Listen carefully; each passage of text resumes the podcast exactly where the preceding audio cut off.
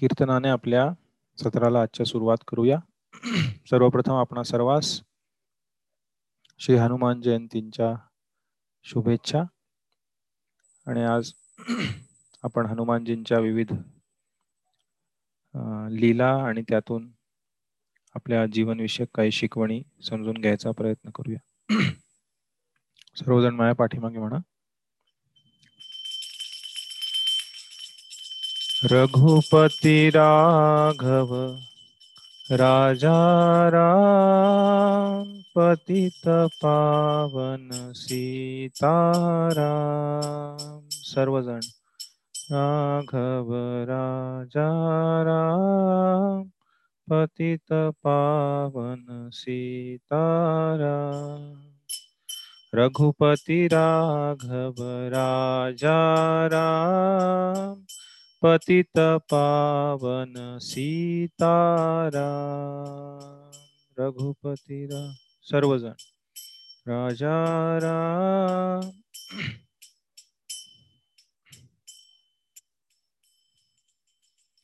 रघुपति राघव राजा राम. पतित पावन सीतारा. रघुपति राघव।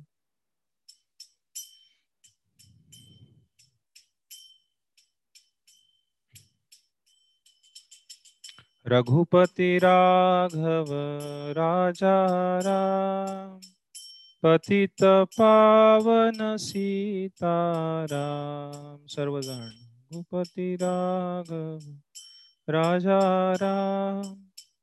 पतित पावन सीतारा रघुपति राघव राजा राम पतित पावन सीताराम सर्वजण. राजा राम पतित पावन रघुपति राघव राजा राम पतित पावन सीतारा।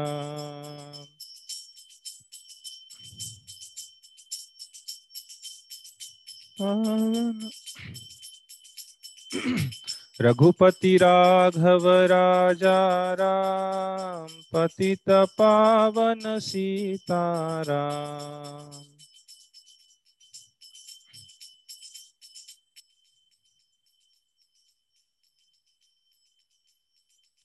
राम लक्ष्मण जानकी, जय बोलो हनुमान की। सर्वजण राम लक्ष्मण जानकी, जय बोलो राम लक्ष्मण जानकी, जय बोलो हनुमान की। बोलो। राम लक्ष्मण जानकी। जय बोलो हनुमान की। राम लक्ष्मण जानकी।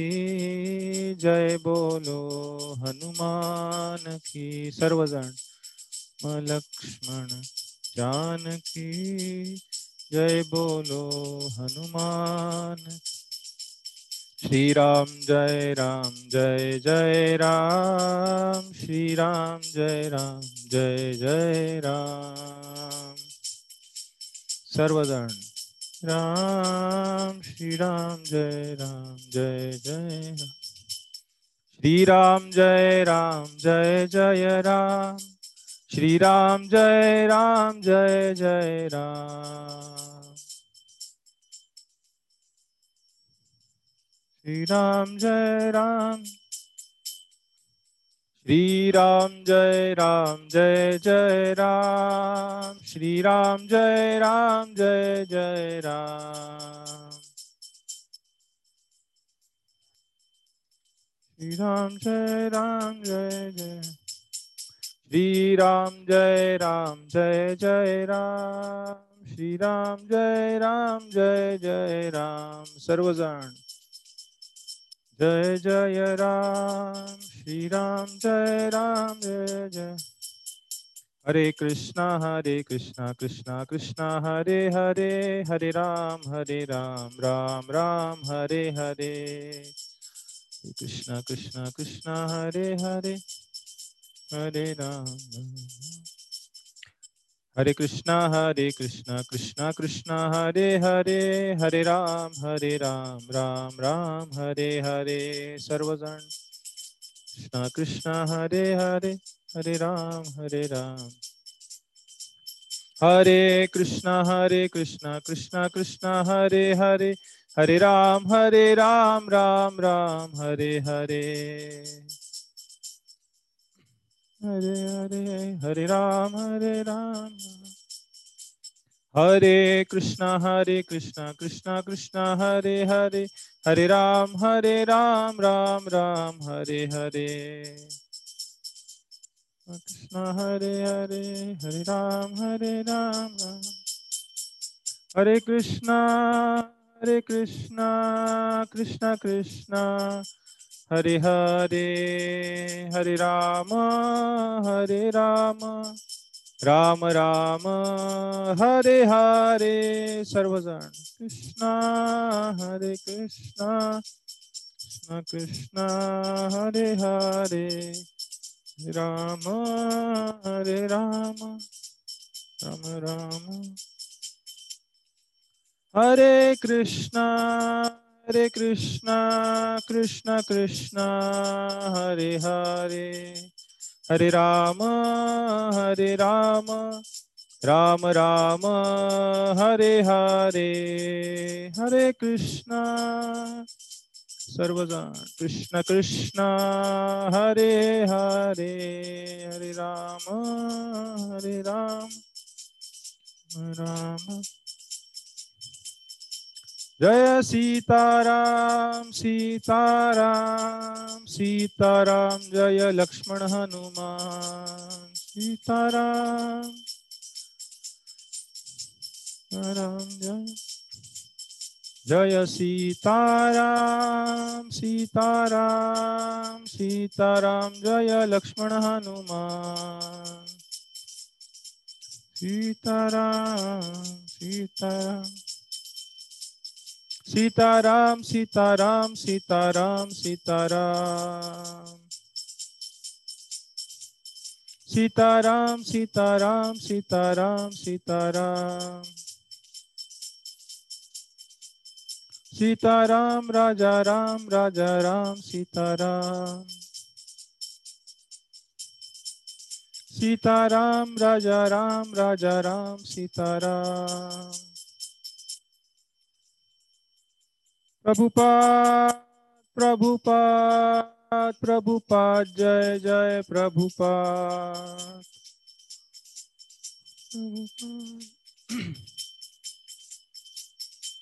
निताई गौर हरि बोल हरि बोल।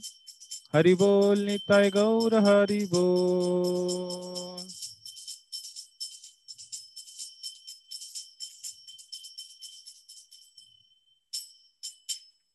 कलियुग पावन श्री हरिनाम संकीर्तनम की जय। श्री श्री सीताराम लक्ष्मण हनुमान की जय।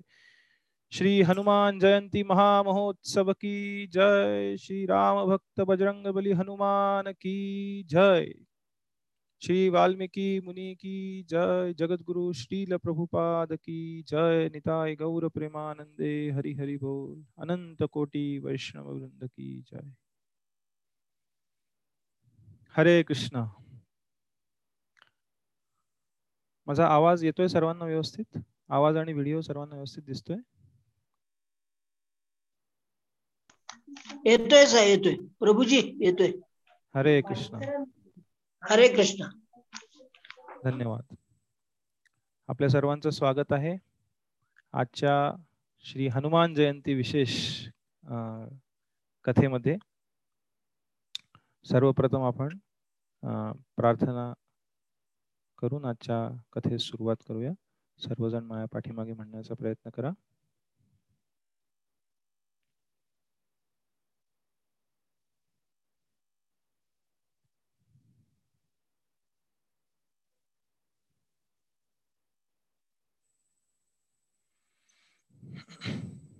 ॐ अज्ञानतिमिरान्धस्य ज्ञानाञ्जनाशलाकया। चक्षुरुन्मीलितं येन। तस्मै श्रीगुरवे नमः। नमा ॐ विष्णुपादाय। कृष्णपृष्ठाय भूतले। श्रीमते भक्तिवेदान्त। स्वामिन् इति नामिने। नमस्ते सारस्वते देवे। गौरवाणी प्रचारिणे। निर्विशेषशून्यवादी। पाश्चात्यदेशतारिणे। वाञ्छाकल्पतरुभ्यश्च। कृपा सिन्धुभ्य एव च। पतितानां पावनेभ्यो। वैष्णवेभ्यो नमो नमः। जय श्री कृष्ण चैतन्य। प्रभु नित्यानंद श्री अद्वैत गदाधर। श्रीवासादि गौर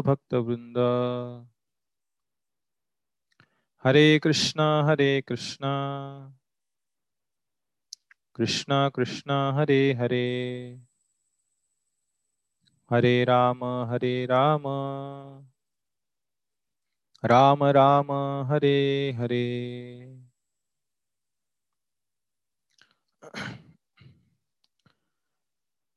रामाय रामभद्राय। रामचन्द्राय वेधसे। रघुनाथाय नाथाय। सीताया पतये नमः। आज श्री हनुमान जयंती आहे सर हनु हनुमानजींना उद्देशून एक सुंदर प्रार्थना आपण सर्व म्हणण्याचा प्रयत्न करूया. सर्वजण माया पाठीमागे म्हणा. मनोजवं मारुततुल्यवेगम् जितेन्द्रियं बुद्धिमतां वरिष्ठम्. वातात्मजं वानरयूथमुख्यम् श्रीरामदूतं शरणं प्रपद्ये।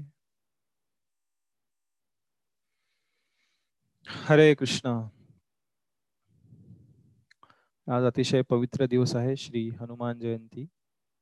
त्याच सोबत इतरही अनेक पवित्र वैष्णव उत्सव आज आहेत. गौडीय वैष्णव परंपरेतील भक्तांसाठी श्री श्यामानंद पंडित यांचा आविर्भाव दिवस आहे. शिवम शिवदन ठाकूर यांचा आविर्भाव दिवस आहे. त्यानंतर श्री बलराम रसयात्रा आहे. श्री कृष्ण वसंत रस आहे.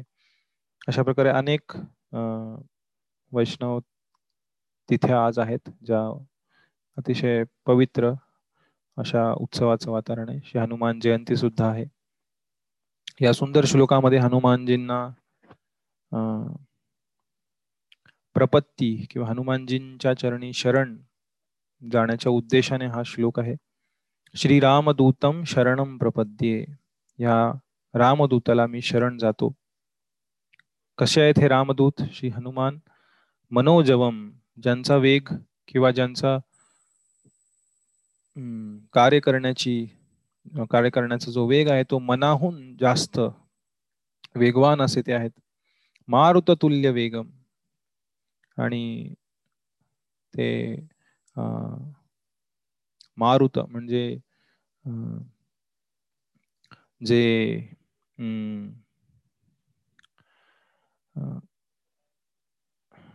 पवनदेव आहेत किंवा जे पवनसूत म्हणून प्रसिद्ध आहेत हनुमान त्यांचा वेग त्यांच्या वायुदेवांच्या कृपेमुळे हा मारुत तुल्य वेगम. एखाद्या खूप मोठ्या वेगवान अशा वादळा एवढा त्यांचा वेग आहे. या वेगाने ते भगवंतांची सेवा करतात सर्व कार्य करतात. जितेंद्रियम आपल्या इंद्रियांवर त्यांचा पूर्ण संयम आहे. इंद्रियांना त्यांनी पूर्णपणे जिंकलेलं आहे. जे इंद्रियांच्या इंद्रियांचे जे वेग आहेत इंद्रियांची ज्या इच्छा आहेत त्यांना त्यांनी पूर्णपणे जिंकून घेतलेलं आहे. बुद्धिमताम वरिष्ठम सर्व बुद्धिमान प्राण्यांमध्ये किंवा सर्व बुद्धिमान व्यक्तींमध्ये ते वरिष्ठ आहेत. अतिशय बुद्धिमान आहेत. वातात्मजम वायुदेवांचे पुत्र आहेत. आणि वानर युथ मुख्यम सर्व वा वानर सेनेमधील या सेनेमधील एक मुख्य सेनापती किंवा एक अतिशय महत्त्वाचे असे श्रीरामचंद्रांचे भक्त हनुमानजी आहेत. अशा श्रीरामदूतांना हनुमंतांना मी शरण जातो. तर गेल्या दहा दिवसामध्ये आपण जी चर्चा केली होती श्रीराम कथेची त्यामध्ये आपण अनेक वेळा हनुमानजींच्या अनेक कथांची चर्चा केली होती. आपण नवव सत्र पूर्ण हनुमानजींचं जे लंकेच्या दिशेने उड्डाणे आणि त्या लंकेच्या यात्रा यात्रेमध्ये हनुमानजींना काय काय अडथळे आले आणि त्यांनी कशा कशा प्रकारे त्यावर मात केली आणि त्यांची पूर्ण लंका यात्रा ह्याची आपण चर्चा नवव्या सत्रामध्ये विशेष करून केली होती. तर आज आपण हनुमानजींच्या जीवनातील काही कथा त्यांच्या जन्मापासून जन्माची चर्चा आपण एका सत्रामध्ये केली होती थोडक्यात पण आज आपण हनुमानजींच्या जन्मापासून त्यांच्या काही लीलांचं वर्णन काही वैदिक शास्त्रांमधील पुराणांमधील लीलांचं वर्णन सर्वप्रथम आपण करणार आहोत आणि त्यानंतर काही लोककथा काही ज्यांना फोक टेल्स म्हणतात ज्या पुराणांमध्ये आढळत नाहीत पण ज्या लोककथा आहेत प्रचलित आहेत अनेक ठिकाणी पिढ्यानपिढ्या आणि ज्या शास्त्रांमधील पुराणांमधील ज्या कथा आहेत त्यांच्या विरोधात नाही आहेत पण जो भक्तीचा सिद्धांत आहे त्याच्या विरोधात नाही आहेत आणि जो ज्या कथा भक्तांच्या हृदयातील भगवंतांप्रतीच्या भक्तीला एका प्रकारे अजून जास्त सुशोभित करतात अजून जास्त प्रेरणा देतात अशा काही कथा ज्या लोककथा आहेत त्यांची चर्चा आपण आज आजच्या सत्रामध्ये करणार आहोत. सर्वप्रथम आपण चर्चा केली होती हनुमानजींच्या जन्माबद्दल. तर पुराणांमध्ये अशी एक कथा येते आपण शिवजी आणि मोहिनी मूर्ती यांच्या कथेची चर्चा केली होती एका सत्रामध्ये. पुराणांमध्ये अशी एक कथा येते जिचं वर्णन करण्यात आलेलं आहे.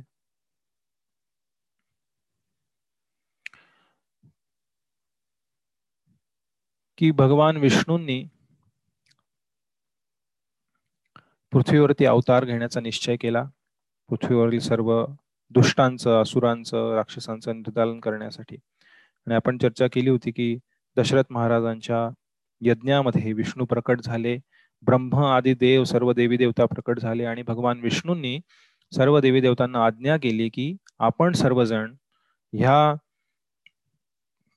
पृथ्वीवरील लीलेमध्ये सहभागी व्हा आणि सर्वजण तुमच्या अंशांद्वारे या वानर कुळामध्ये जन्म घेण्यास सुरुवात करा. आणि एकदा शिवजी कैलास पर्वतावर अतिशय मग्न अशा ध्यान अवस्थेमध्ये बसले होते. आणि बऱ्याच वेळा शिवजी या ध्यान अवस्थेमध्ये समाधीमध्ये जायचे. आणि शिवजींचे जे पार्षद जे त्यांचे सहकारी त्यांच्यासोबत राहणारे त्यांचे जे अनुचर आहेत आणि माता सती हे त्यांच्यासोबत राहत असायच्या. बऱ्याच वेळा शिवजी समाधीमध्ये जायचे आणि समाधीतनं बाहेर येणं त्यांना बाहेर काढणं खूप अवघडून जायचं. पण त्यांच्या सहकाऱ्यांना माता सतींना समजलं होतं की शिवजीं पाशी जाऊन जेव्हा त्यांचे इष्टदैवत प्रभू रामचंद्रांचं जेव्हा नाव घेतलं जातं राम राम राम तेव्हा शिवजी त्यांच्या समाधीमधनं बाहेर यायचे. असंच एकदा शिवजी समाधीमध्ये असताना सर्व देवी देवता माता सती हे सर्वजण प्रभू रामचंद्रांचं नाव घेऊ लागले. राम राम राम श्रीराम श्रीराम. तेव्हा शिवजी त्यांच्या समाधीमधनं बाहेर आले. आणि बाहेर आल्यानंतर तिथे त्यांचे सर्व अनुचर होते ते तिथनं निघून गेले. आणि माता सती आणि शिवजी तिथे होते तेव्हा शिवजींनी माता सती यांना सर्व कहाणी सांगितली की अशा प्रकारे भगवान विष्णू स्वतः त्यांच्या मर्यादा पुरुषोत्तम रूपामध्ये एका मनुष्य रूपामध्ये पृथ्वीवरती प्रकट होत आहेत. त्यांच्या अतिशय दिव्य अशा सुंदर लीलांचं प्रकटीकरण करण्यासाठी. आणि सर्व देवी देवतांना त्यांच्याद्वारे आज्ञा करण्यात आलेली आहे की तुम्ही सर्वजण वानर कुळामध्ये जन्म घ्या वानर कुळामध्ये प्रकट व्हा आणि या लिलेमध्ये सहकार्य करा. तेव्हा माझी इच्छा आहे की प्रभू रामचंद्रांना या लिलेमध्ये त्यांच्या सहकार्य केलं जावं. आणि त्यांनी भगवान रामचंद्रांना त्यांच्या लिलेमध्ये सहभागी होण्याची इच्छा त्यांच्या अकराव्या रुद्राद्वारे माता सतींना बोलवून दाखवली.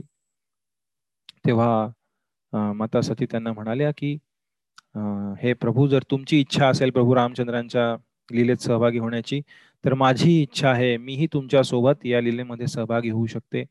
तुम्ही जेव्हा एका तुमच्या अंशाद्वारे एका वानराच्या रूपात प्रकट व्हाल प्रभू रामचंद्रांच्या लिलेमध्ये तेव्हा मी सुद्धा तुमच्यासोबत तुमच्या शेपटीच्या रूपामध्ये या लिलेमध्ये प्रकट होईन. हनुमंतांची जी शेपटी आहे ती साक्षात माता सती किंवा माता पार्वती आहेत. हे पुराणांमध्ये वर्णिलेलं आहे. माझा आवाज येतोय सर्वांना व्यवस्थित? क्लिअर आहे? येतोय येतोय.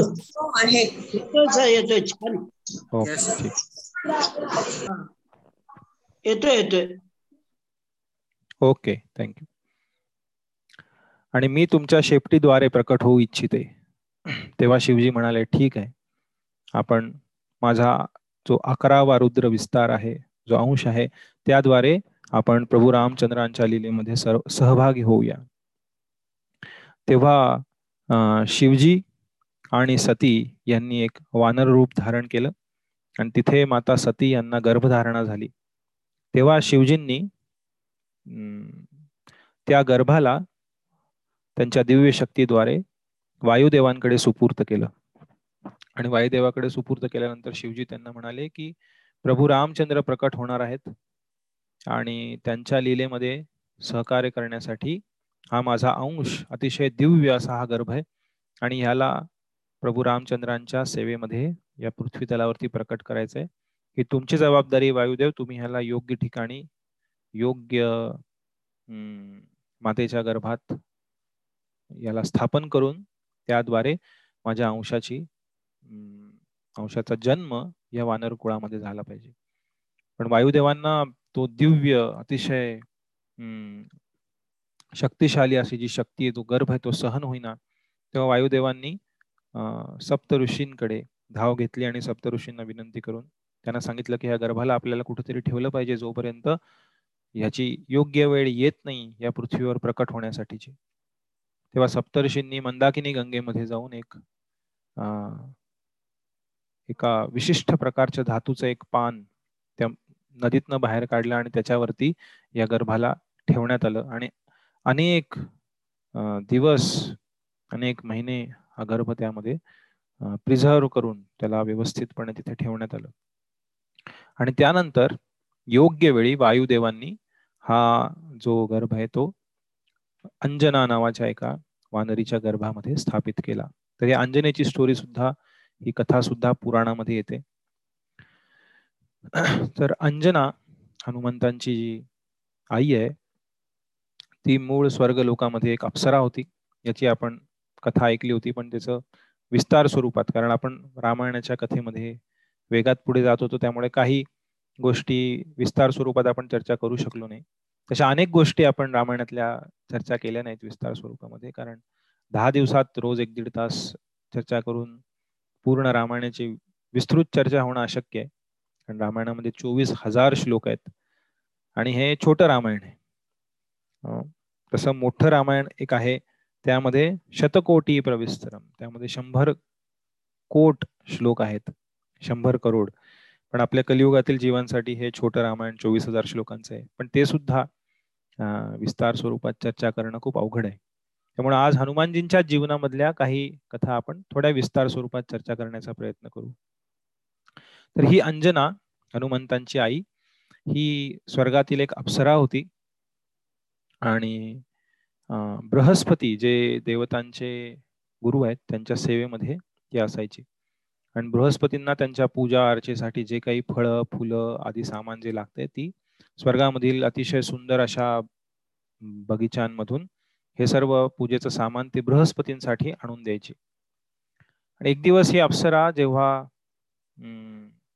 काही फुलं तोडण्यासाठी स्वर्गातील एका बगीच्यामध्ये गेली होती तिथे तिने काही गंधर्वांना त्यांच्या काही स्त्रियांसोबत अतिशय विचित्र अवस्थेत दर्शन केलं. आणि स्वर्ग हे भोगविलासी स्थान आहे. आपण अनेक पुढच्या गोष्टी ऐकू स्वर्गामधल्या. तर आज एक एक विचित्र स्थान आहे जिथे सर्व जे रहिवासी आहेत ते खूप पुण्यवान आहेत. पण त्या पुण्यामुळे त्यांना एवढी भोगविलास करण्याची संधी प्राप्त झाली की ते पूर्णपणे या मनुष्य जन्म अर्थाने ते सुद्धा एक मनुष्यांचं योनी आहे. ब्रह्मदेवांपासनं वेगवेगळ्या लोकांमध्ये जे मनुष्यरूपी किंवा मनुष्या समान जे काही योनी आहेत जे काही शरीर आहेत ते सर्व मनुष्यांमध्ये येतात. जसं पद्मपुराणात म्हणलेलं आहे की वेगवेगळ्या जे चौऱ्याऐंशी लक्ष योनी आहेत त्यांची चर्चा तिथे करण्यात आलेली आहे. की जलजा नवलक्षाणी स्थावरा लक्ष विंशती कृमयो रुद्र संख्या का पक्षीणाम दशलक्षणम त्रिंशल्लक्षाणि त्रिंशल्लक्षाणि पशवः चतुर्लक्षाणी मानवाः चतुर्लक्षाणी मानवा चार लाख ज्या योनी आहेत शरीर आहेत चौऱ्याऐंशी लाख मधली ती मानवाची आहेत पण हे मानव शरीर प्राप्त होऊन सुद्धा स्वर्ग लोकातील ज्या देवी देवतात त्या खूप भोगविलासामध्ये मग्न असतात तर असेच हे गंधर्व जेव्हा स्वर्ग म्हणतो आपण तेव्हा भुवर लोक आणि स्वर्ग लोक ह्याच्या वरचे सर्वजण तर हे गंधर्व अशा प्रकारे एक अतिशय उन्मादित अवस्थेत या अप्सरेने पाहिले. आणि ती कामवासनेने वेडीपिशी झाली आणि ती बृहस्पतींकडे फुलं फळं न घेताच परत आली. आणि बृहस्पती त्यांचं ध्यान लावून पूजेसाठी बसले होते. तर अतिशय कामवासनेने उद्विग्न होऊन ही अप्सरा हिने बृहस्पतींच्या अंगावर उडी घेतली आणि बृहस्पतींच्या तोंडावर त्यांच्या शरीरावर वेगळ्या ठिकाणी ही चुंबन करू लागली. ते पाहून बृहस्पतींना इतकी चीड आली इतकं त्यांना किळस आली. ती म्हटली बाजूला हो. काय करतेस? समजतंय का तुला? एका एखाद्या माकडाप्रमाणे एखाद्या वानरीप्रमाणे वागतेस मी तुला शाप देतो. तू एक वानरी बनशील. अशा प्रकारे एका घटकेत बृहस्पतींनी त्या अप्सरेला शाप दिला की तू एक वानरी बनशील. आणि तिला एक समजेना काय झालं? काही क्षणात काहीतरी झालं. मी कशी तरी विचित्र वागले आणि मी बृहस्पतींकडनं हा शाप प्राप्त केला. तिला खूप दुःख वाटायला लागलं. ती माफी मागू लागली बृहस्पतींच्या पाया पडू लागली. माफ करा. मला समजत नाही मी काय केलं. मी वेडी झाले होते. आणि असा तुम्ही मला भयंकर शाप देऊ नका. मी स्वर्गलोक सोडून जाऊ इच्छित नाही अशा प्रकारे. पण बृहस्पतींनी परत ध्यान लावलं आणि त्यांनी विचार केला. तेव्हा त्यांना समजलं की ते अप्सरेला म्हणाले की ही एक दैवी योजना आहे. मी तुझ्यावरती क्रोधित नव्हतो झालो. तरीही माझ्या तोंडातनं एवढे हा एवढा भयंकर शाप कस काय बाहेर पडला ह्याच्याबद्दल मीही विचार करतोय. पण ही एक दैवी योजना आहे आणि तुझ्या द्वारे एक खूप महान असं कार्य घडणार आहे या पृथ्वी तलावरती साक्षात भगवान विष्णू मर्यादा पुरुषोत्तम रूपात प्रकट होत आहेत आणि त्यांचे एक महान भक्त शिवजींचे अंश प्रभू रामचंद्रांचे एक महान भक्त तुझ्या गर्भामध्ये या वानरीच्या रूपामध्ये प्रकट होतील. आणि त्यांना जन्म देऊन तू पुन्हा स्वर्ग लोकाला परत येशील. असं म्हणून बृहस्पतींनी त्या अप्सरेला उशाप दिला आणि ती अप्सरा वानरीच्या रूपामध्ये किशकिंदा क्षेत्रामध्ये प्रकट झाली. बृहस्पतींनी तिला सांगितलं की या किशकिंदा क्षेत्रामध्ये एक केसरी नावाचा एक खूप शक्तिशाली वानर योद्धा आहे. तू जाऊन त्याच्याशी विवाह कर आणि तुमच्या घरामध्ये शिवजींचे अंश वायूंचे अंश एक महान भगवंतांचे भक्त प्रकट होतील. आणि या पुत्राची प्राप्ती झाल्यानंतर यथा संभव तू परत या स्वर्ग लोकामध्ये परत येशील. अशा प्रकारे त्या अप्सरेला एका वानरीचं शरीर मिळालं पृथ्वी तलावरती किशकिंदा क्षेत्रामध्ये आणि केसरी या वानरांची तिने गाठ घेतली आणि त्या दोघांचा त्यानंतर विवाह झाला. आणि विवाह झाल्यानंतर वायुदेवांना हे समजलं की आता योग्य वेळ झालेली आहे. शिवजींचा तो अंश त्यांचा जो गर्भ आहे सतीदेवींचा तो आता या ठिकाणी अंजना देवींच्या गर्भामध्ये स्थापन करण्याची वेळ झालेली आहे. त्यावेळेस वायुदेव एक दिवस प्रकट झाले आणि त्यांनी अंजना देवींच्या गर्भामध्ये हा जो शिवजींची शक्ती आहे हा अंश हा स्थापन केला. सर्वप्रथम अंजना देवी खूप घाबरल्या. त्या म्हणाल्या हे काय करताय? त्यांनी वायुदेवांनी सांगितलं की ज्या शापाद्वारे तू इथे प्रकट झालेली आहेस आठव बृहस्पतींचा शाप. आणि आता ती घडी जवळ आलेली आहे की तुझ्या गर्भामधून शिवजींचा अंश प्रकट होईल. या गर्भाची तू गर्भाचा तू स्वीकार कर. असं म्हणून अंजनेच्या गर्भामध्ये ती शक्ती शिवजींची तो अंश अकरावा रुद्रावतार हा वायुदेवांनी स्थापन केला. म्हणून वातात्मजम वायुदेवांचे पुत्र रुद्रावतार भगवान शिवजींचे अंश वायुदेवांचे पुत्र आणि अंजनासूत आणि केसरी पुत्र अशा या सर्वांचे पुत्र हनुमानजी. त्यावेळेस केसरी हे पुत्र प्राप्तीसाठी वेगवेगळ्या ठिकाणी जाऊन तपश्चर्या करत होते. आणि ते गोकर्ण या ठिकाणी येऊन त्यांनी तपश्चर्या केली. आणि भगवान शिवजी त्यांच्यासमोर प्रकट झाले आणि केसरींना म्हणाले मी माझ्या अकराव्या रुद्र अंशामध्ये तुमच्या पत्नीच्या गर्भामध्ये प्रकट होत आहे. आणि मी माझी शक्ती तुमच्याकडे देत आहे. आणि त्याद्वारे मी अंजनेच्या गर्भामध्येही प्रकट होत आहे. तेव्हा केसरी अतिशय शक्तिशाली म्हणून परत आले. आणि त्यांना समजलं अंजनेच्या गर्भामध्ये हनुमानजी हे स्थापित झाले. त्यांनी अंजनेला खूप प्रेमाने मिठी मारली. आणि त्या आलिंगनाद्वारे शिवजींची जी शक्ती होती जी केसरीना दिली ती शक्ती सुद्धा हनुमानजींमध्ये संचारली. अशा प्रकारे खूप साऱ्या देवी देवतांचे भक्तांचे आशीर्वाद घेऊन हनुमानजी शिवजींचे जे अंश स्वरूप आहेत ते माता अंजनेच्या गर्भामध्ये वाढू लागले.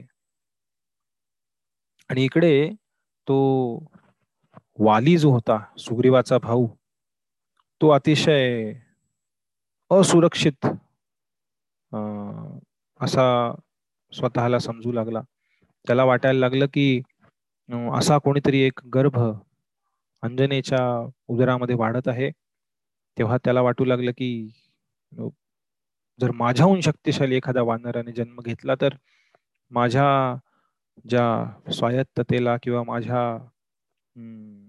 राज्यपदाला धोका उत्पन्न होऊ शकतो म्हणून या वालीने खूप मोठं कारस्थान रचलं. वालीने ठरवलं की या हनुमानजींना या अंजनेच्या पुत्राला गर्भामध्येच आपण मारून टाकलं पाहिजे. असा विचार करून स्वतः वाली साक्षात एका रात्री केसरी महाराजांच्या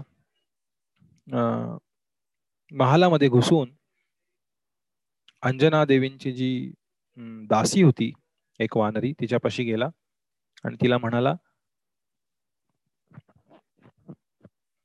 की मी तुला एक विशेष रसायन देत आहे. ते रसायन या अंजनेच्या अन्नामध्ये किंवा त्यांना पिण्यास दे एक फळांचा एक रस म्हणून किंवा एखादा ज्यूस म्हणून त्यांना पिण्यास दे ज्याद्वारे त्यांच्या गर्भातील त्या पुत्राचा गर्भपात होईल. तो पुत्राची पुत्राचा मृत्यू होईल. तेव्हा ती दासी खूप घाबरली. पण वालीने तिला वेगवेगळी प्रलोभन दाखवून आणि धमक्या देऊन तिला हे कार्य करण्यास प्रवृत्त केलं.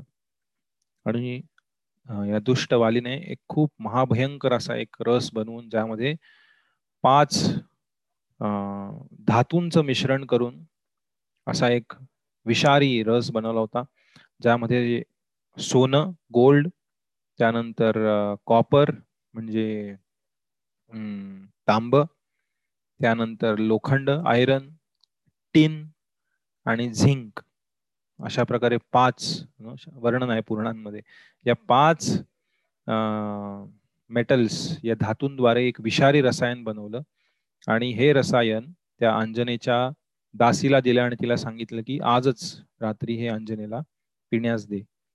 आणि ती दासी अतिशय घाबरत घाबरत. तिला समजत नव्हतं काय करावं मी आता.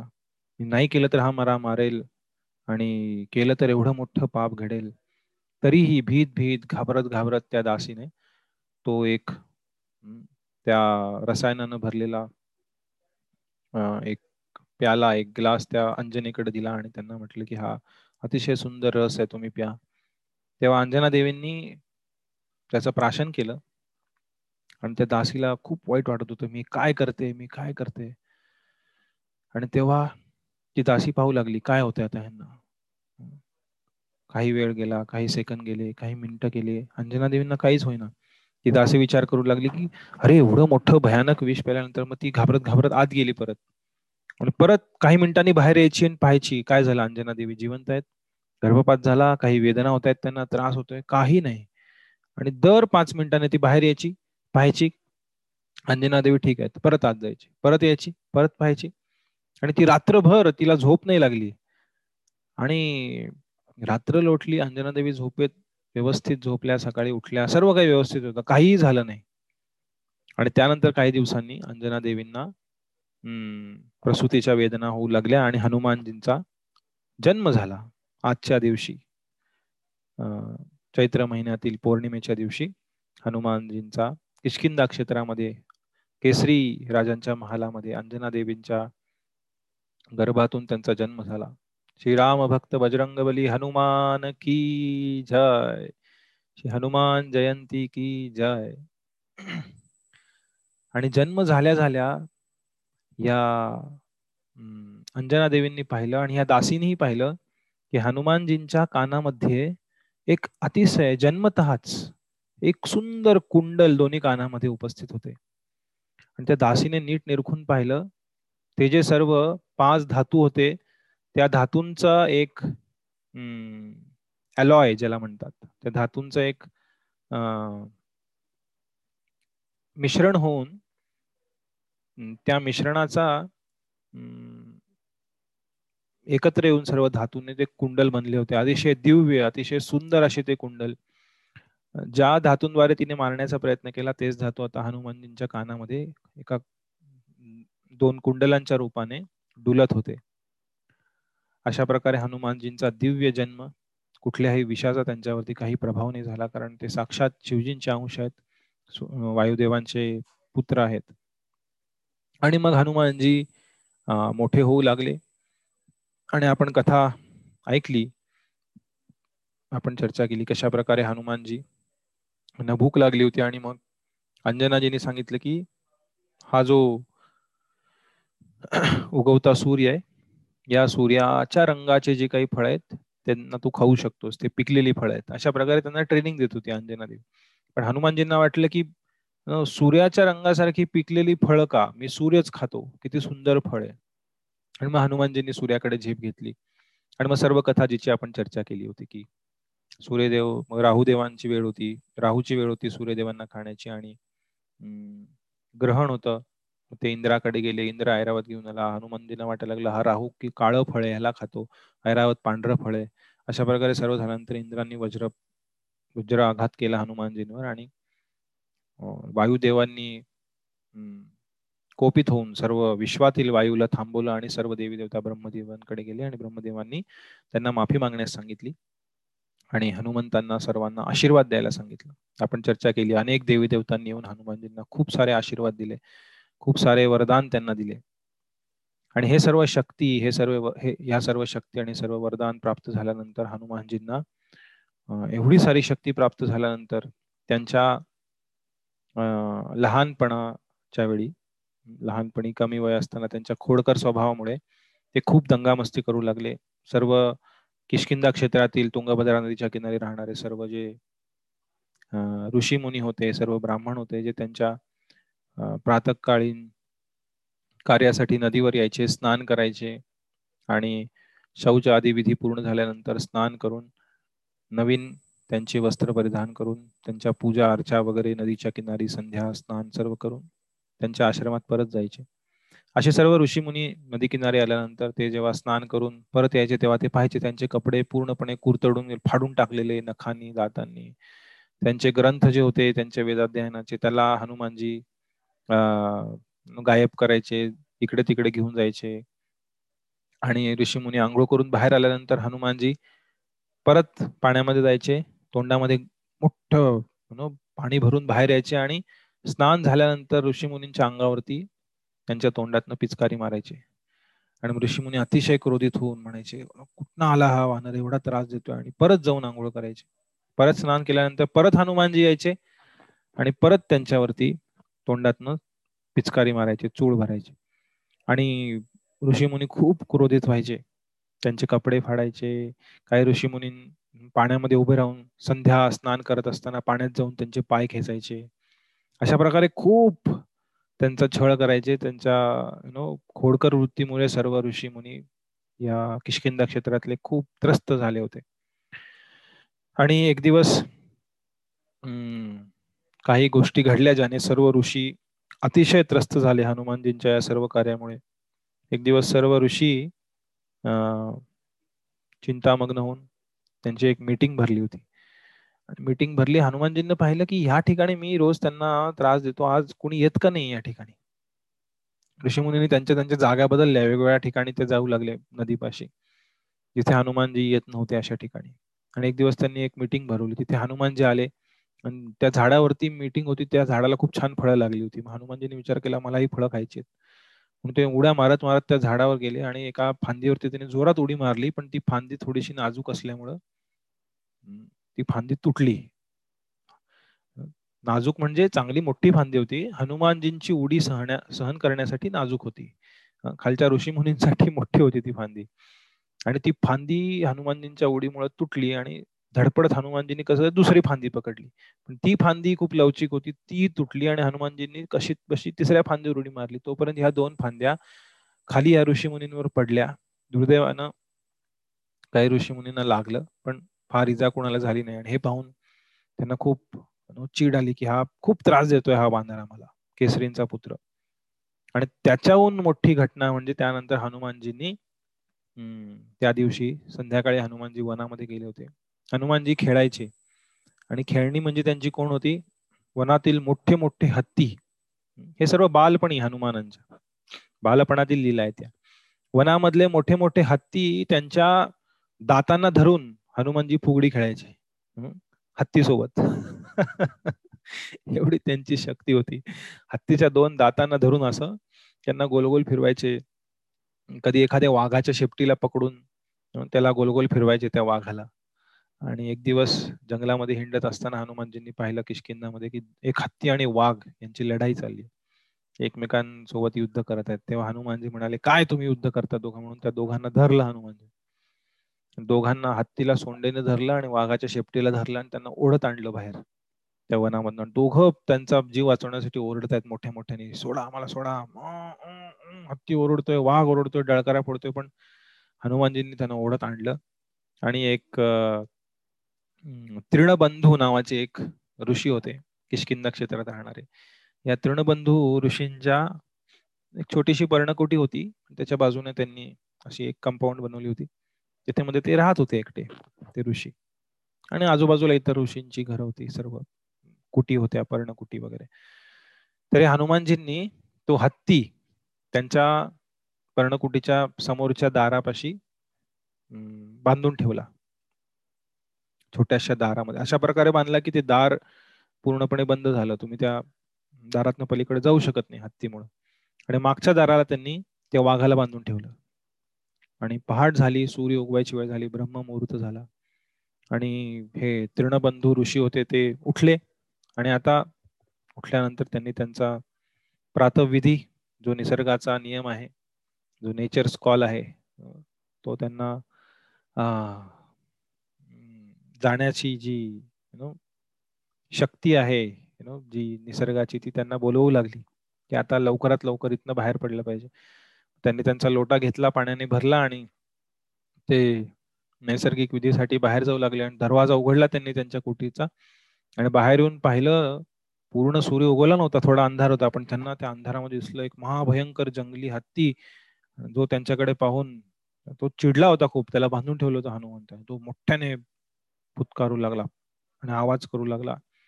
तेव्हा त्याचा चित्कार ऐकून खूप घाबरले हे धावत धावत आत आले पर्णकोटीमध्ये त्यांनी विचार केला हत्ती कुठनं आला? कधी येत नाही हत्ती इथे.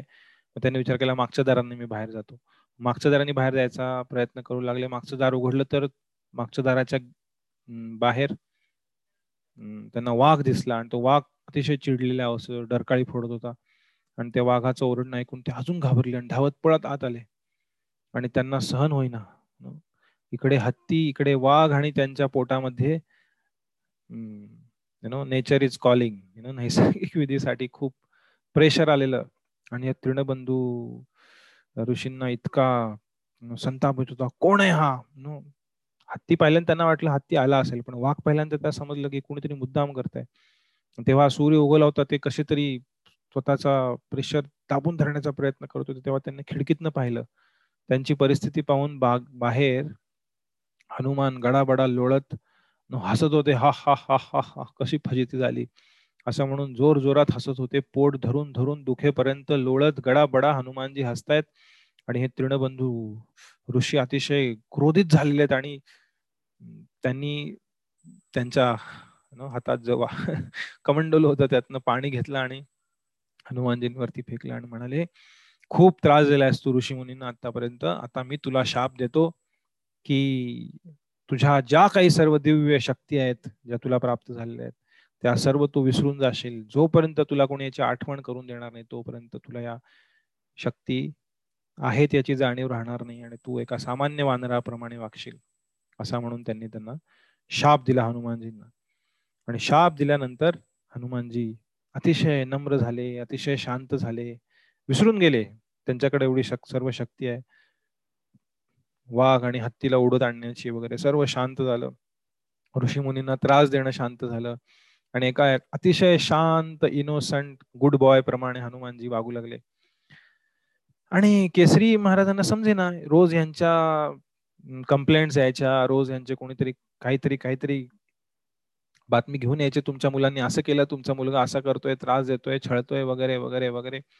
पण बातमी यायचं बंद झालं आणि केसरींना समजे ना की काय झालं? एक आठवडा लोटला आणि एक आठवडा लोटल्यानंतर हनुमानजी एकदम शांत घरामध्ये बसायचे. जास्त कुठे जाणं नाही काही नाही. एकदम शांतपणे. आणि मग एक दिवस आठवडा लोटल्यानंतर किशकिंदा क्षेत्रामध्ये भगवंतांचे महान भक्त बारा महाजनांपैकी एक. जे सर्वत्र फिरून भगवंतांच्या नावाचा भगवंतांच्या लिलांचा प्रचार करतात असे श्री नारद मुनी किशकिंदा क्षेत्रामध्ये प्रकट झाले. आणि केसरी महाराजांना समजलं की नारद मुनी आलेले आहेत आणि ते खूप खुश झाले. नारद मुनींसारखे महान संत भगवंतांचे महान भक्त आमच्या राज्यात प्रकट झालेले आहेत आलेले आहेत भेट देण्यासाठी. तेव्हा केसरी हनुमानजींना म्हणाले हनुमान त्यांचं नाव आधी सुंदर होतं. हे सुद्धा एक कारण आहे सुंदर कांडाला सुंदर कांड म्हणण्याचं. की अंजना मातेनं हनुमंतांचं एक नाव ठेवलं होतं ते सुंदर नाव सुद्धा होतं. लहानपणी. नंतर जेव्हा इंद्र वज्राचा आघात झाला तेव्हा त्यांचं नाव हनुमान झालं. तर त्यांनी म्हटलं केसरी महाराजांनी की हनुमान नारद मुनी आलेले आपल्या राज्यामध्ये. तू नारद मुनींची भेट घेतलीस का? तर हनुमान म्हणाले कोण आहे नारद मुनी? मला नाही माहिती. ते म्हणजे त्यांना भेट त्यांना भेटल्यानंतर तुला समजेल. खूप महान भक्त आहेत भगवंतांचे आणि खूप दयाळू आहेत खूप कृपाळू आहेत. तू जाऊन त्यांचे आशीर्वाद घे त्यांच्याकडनं वरदान घे. खूप महान असे दिव्य भक्त आहेत. तेव्हा हनुमानजी म्हणाले ठीक आहे. आणि हनुमानजी त्यांच्या महालाच्या बाहेर एका ठिकाणी नारद मुनी आले असताना हनुमानजी जाऊन त्यांनी त्यांना दंडवत प्रणाम केला. नारद मुनींना त्यांचं स्वागत केलं किशकिंदा क्षेत्रामध्ये. आणि हनुमानजी म्हणाले नारद मुनी तुम्ही एवढे महान भक्त आहात. तुम्ही मला आशीर्वाद द्या. तुम्ही मला वरदान द्या. तेव्हा नारद मुनी म्हणाले काय तुला हवंय वरदान? सांग बाळा. मी तुला वरदान द्यायला तयार आहे. तेव्हा हनुमानजी म्हणाले की मला एवढे सारे वरदान मिळालेले आहेत सर्व देवदेवतांकडनं.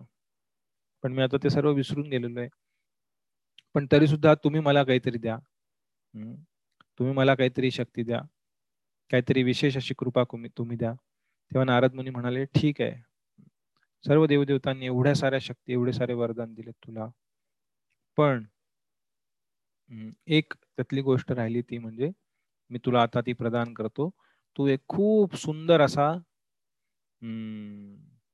एक गायक होशील एक संगीतज्ञ होशील ज्याद्वारे तू भगवंतांच्या लीला कथा यांचं गुणगान खूप सुंदररित्या करू शकशील.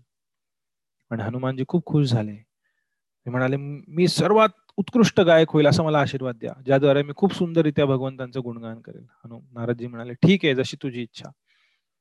आणि तेव्हा हनुमान नारद मुनी म्हणाले ठीक आहे आता मी इथून पुढे जातो. हनुमानजी म्हणाले नाही तुम्ही मला आता वरदान दिलंय गाण्यासाठी आणि ही गाण्याची सुंदर शक्ती मला प्रदान केली. आता मी प्रभू रामचंद्रांचे गुण गाऊ इच्छितो.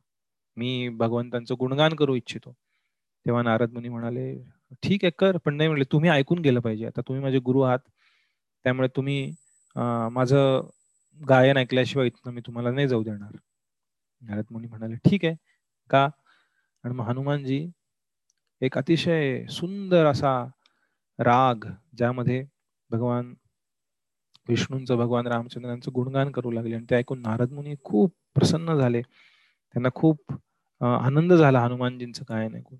नारद मुनी गा हनुमानजी गाय लागल्यानंतर एवढे मंत्रमुग्ध झाले की ते खाली बसले गाणं ऐकण्यासाठी आणि त्यांनी त्यांची वीणा बाजूला ठेवली. आणि गायन झाल्यानंतर हनुमानजी त्यांचं गाणं पूर्ण झाल्यानंतर थांबले आणि नारद मुनी खूप खुश झाले. त्यांनी खूप आशीर्वाद दिले हनुमानजींना. हनुमानजींना म्हणाले किती सुंदर अशाच प्रकारे भगवंतांचं गुणगान करत राहा तुझं कल्याण होईल. असं म्हणून नारद मुनी त्यांना आशीर्वाद दिले आणि म्हणाले आता मी निघतो. नारद मुनी त्यांची वीणा घेण्यासाठी इकडे हात केला आणि वीणेला धरलं पण वीणा काही त्यांना उचलता येईना कारण हनुमानजी जेव्हा गात होते एवढ्या सुंदररित्या त्यांच्या त्या विशिष्ट रागामध्ये भगवंतांचे गुण गात होते की त्यांच्या भगवंतांप्रती असलेल्या प्रेमामुळे त्यांच्या प्रेमाच्या उत्कटतेमुळं त्या परिसरातील सर्व जी दगड होती ती सुद्धा वितळली. आणि त्या वितळलेल्या दगडामध्ये नारद मुंची वीणा अडकून बसली. आणि जेव्हा हनुमानजींनी गाणं थांबवलं तेव्हा परत जे तिथले पाषाण होते सर्व दगड होती ती परत घन झाली परत सॉलिड झाली लिक्विड झालेली. आणि ती वीणा त्या दगडामध्ये अडकून बसली वितळलेल्या. आणि नारद मुनी वीणा घ्यायचा प्रयत्न करताय पण वीणा काही उचलता येईना. तेव्हा नारद मुनी म्हणाले हनुमंतांना हे हनुमंता माझी वीणा अडकली दगडामध्ये. तू एवढं छान गायलास ती वीणाच आतमध्ये गेली दगड वितळला आणि वीणा आतमध्ये गेली. आता परत तू गा. म्हणजे परत दगड वितळेल आणि मग मी वीणा बाहेर काढेल. आणि हनुमंतांचे जो खोडकरपणा होता एक आठवड्यापूर्वी बंद झालेला तो परत चालू झाला. हनुमंत म्हणाले नाही नाही मी नाही आता परत गाणार. एकदाच गात असतो. मी थोडी सारखं सारखं. असं म्हणून हनुमानजी त्यांच्या महालामध्ये पळाले. महाला पळाले. त्यांच्या मागे नारद मुनी पळाले. म्हणजे अरे मला जायचंय उशीर होतोय. माझी वेणा मला हवी आहे. हनुमानजी पळतायत पळतायत महालात आणि सगळीकडे नारद मुनी त्यांच्या मागे पळतायत. त्या सर्व मोठ्या केसरी महाराजांच्या महालामध्ये सर्व पळून झाल्यानंतर हनुमानजी परत बाहेर आले. त्यांच्या मागे नारद मुनी आले. तेवढ्यात तिथे केसरी आले. आणि ते म्हणाले काय चाललंय नारद मुनी? नमस्कार. नारद मुनीनं त्यांनी नमस्कार केला त्यांना प्रणाम केला आणि म्हणाले काय झालं नारद मुनी? माझा मुलगा तुम्हाला त्रास देतोय का?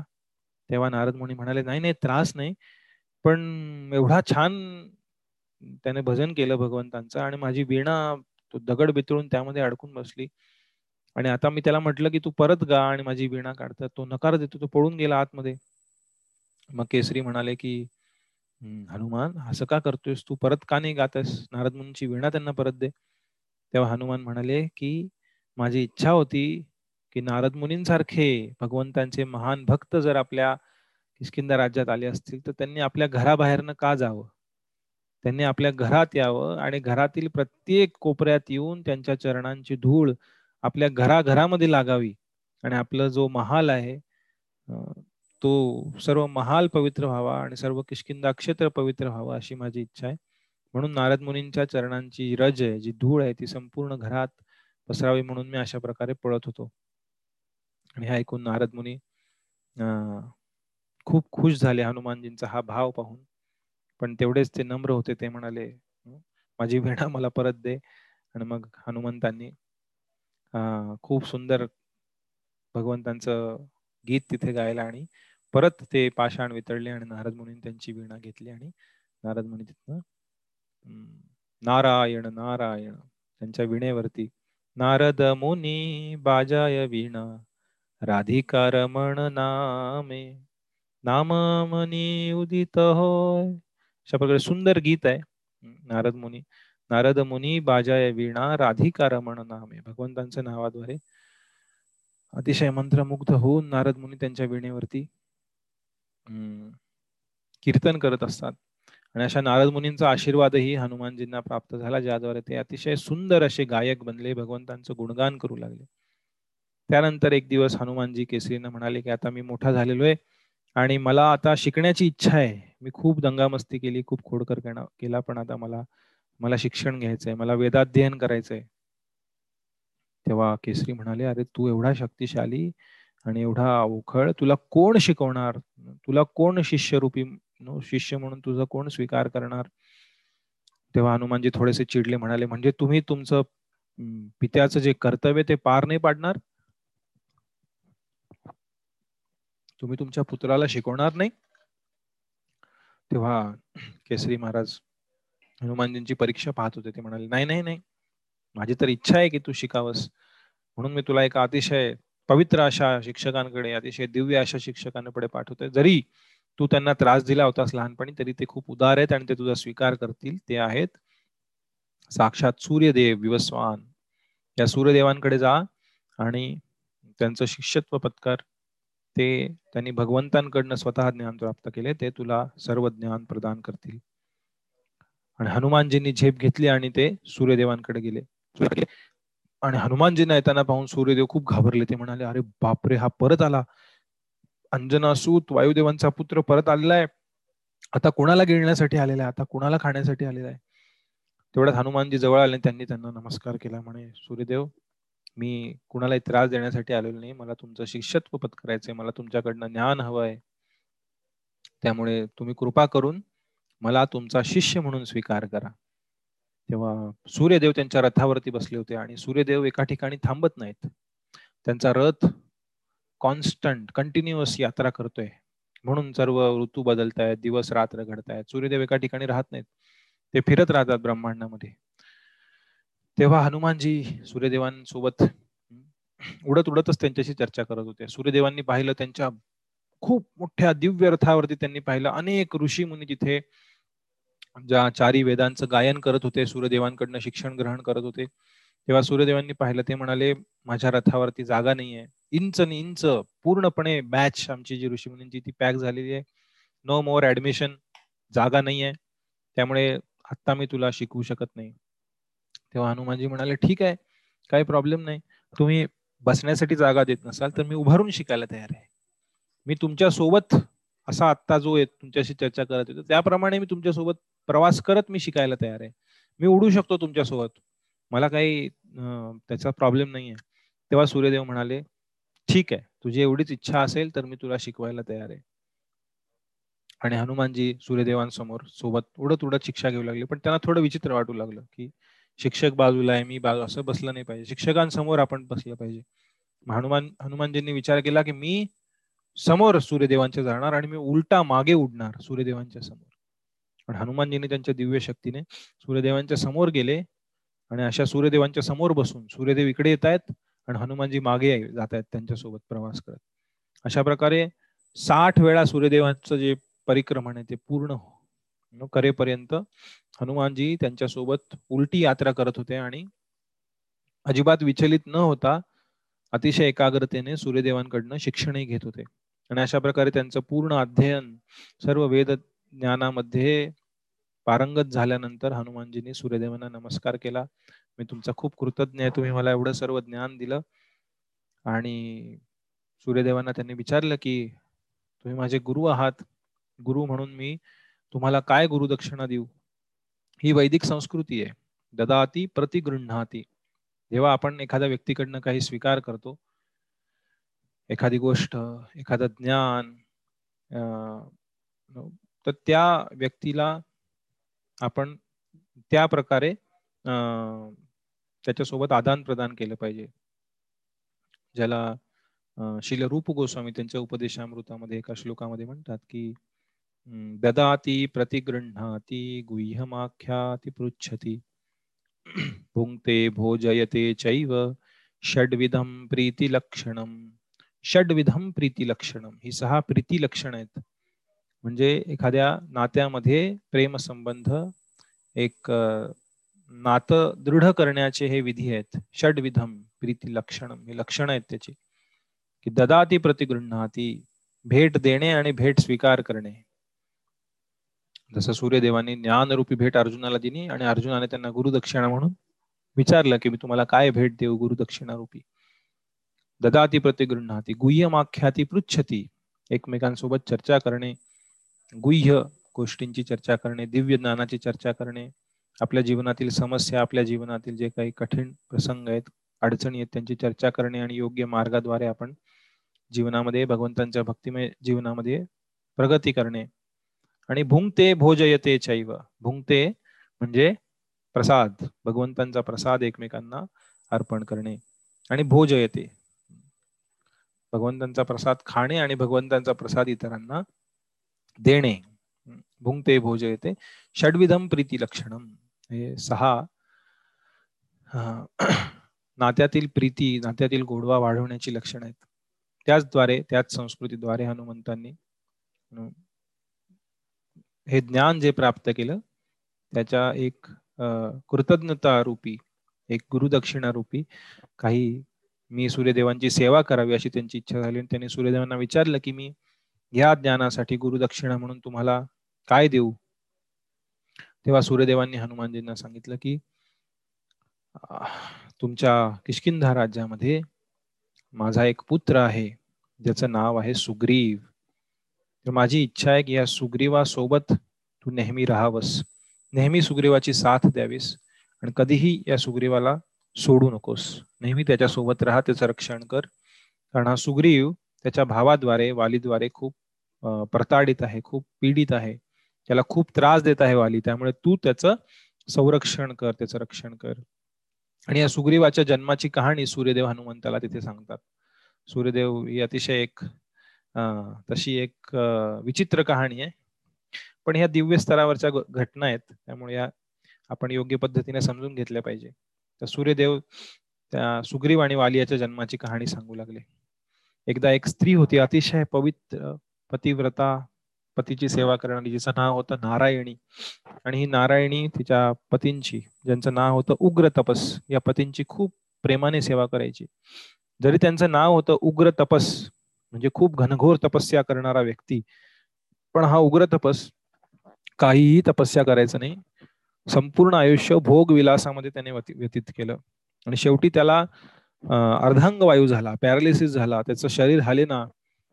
शेवटी ती नारायण त्याची पत्नी एका बास्केटमध्ये एका एखाद्या टोपलीमध्ये त्याला ठेवून त्याला उचलून घेऊन जायची. एवढी त्याची अवस्था खराब झाली होती. त्याची तब्येत खूप बिघडली होती. तरी यु नो भौतिक जगामध्ये भोग करण्याची इच्छा जी व्यक्तीची जात नाही अशा परिस्थिती सुद्धा त्या उग्र तपसची इच्छा होती की मला एका वेश्येकडे जायचंय. मला एका वेश्येसोबत नो भोग विलास करायचा आहे तेव्हा ती पत्नी पतीची इच्छा पूर्ण करण्यासाठी त्या पतीला एका बास्केटमध्ये घेऊन त्या वेश्येकडे जाण्यास निघाली. पतीची इच्छा पूर्ण करण्यासाठी. आणि ते पाहून त्या रस्त्यावरती एक साधू होता भीष्मंड ऋषी नावाचे ज्यांना शिक्षा करण्यात आली होती. आणि त्यांना एका शिक्षेमुळे त्यांना एका त्रिशूळाद्वारे त्यांना शिक्षा करण्यात आली होती. आणि तिथे ते अतिशय दुःखी अवस्थेमध्ये त्यांच्याकडनं खूप मोठी चूक झाली होती. त्यांना शिक्षा देण्यात आली होती. आणि अशा प्रकारे ते विवळत तिथे पडले होते. आणि त्यांनी पाहिलं की हा उग्र तपस अशा भयंकर परिस्थितीमध्ये सुद्धा शरीर कार्य करत नाही आणि त्याला एका वेश्येकडे जायचंय आणि भोग करायचा आहे आणि त्या नारायणीची पतिव्रता आणि तिची पावित्र्य पाहून यांना खूप वाईट वाटलं भीष्मंड ऋषींना. आणि ते म्हणाले की किती विचित्र आहे हा व्यक्ती. एवढी चांगली सुशील पत्नी मिळाली असताना अशा प्रकारचं कार्य करतोय. मी तुला शाप देतो की उद्या सूर्योदयाच्या वेळेस तुझा मृत्यू होईल. अशा प्रकारे त्या उग्र तपसला भीष्मंड ऋषींनी शाप दिला.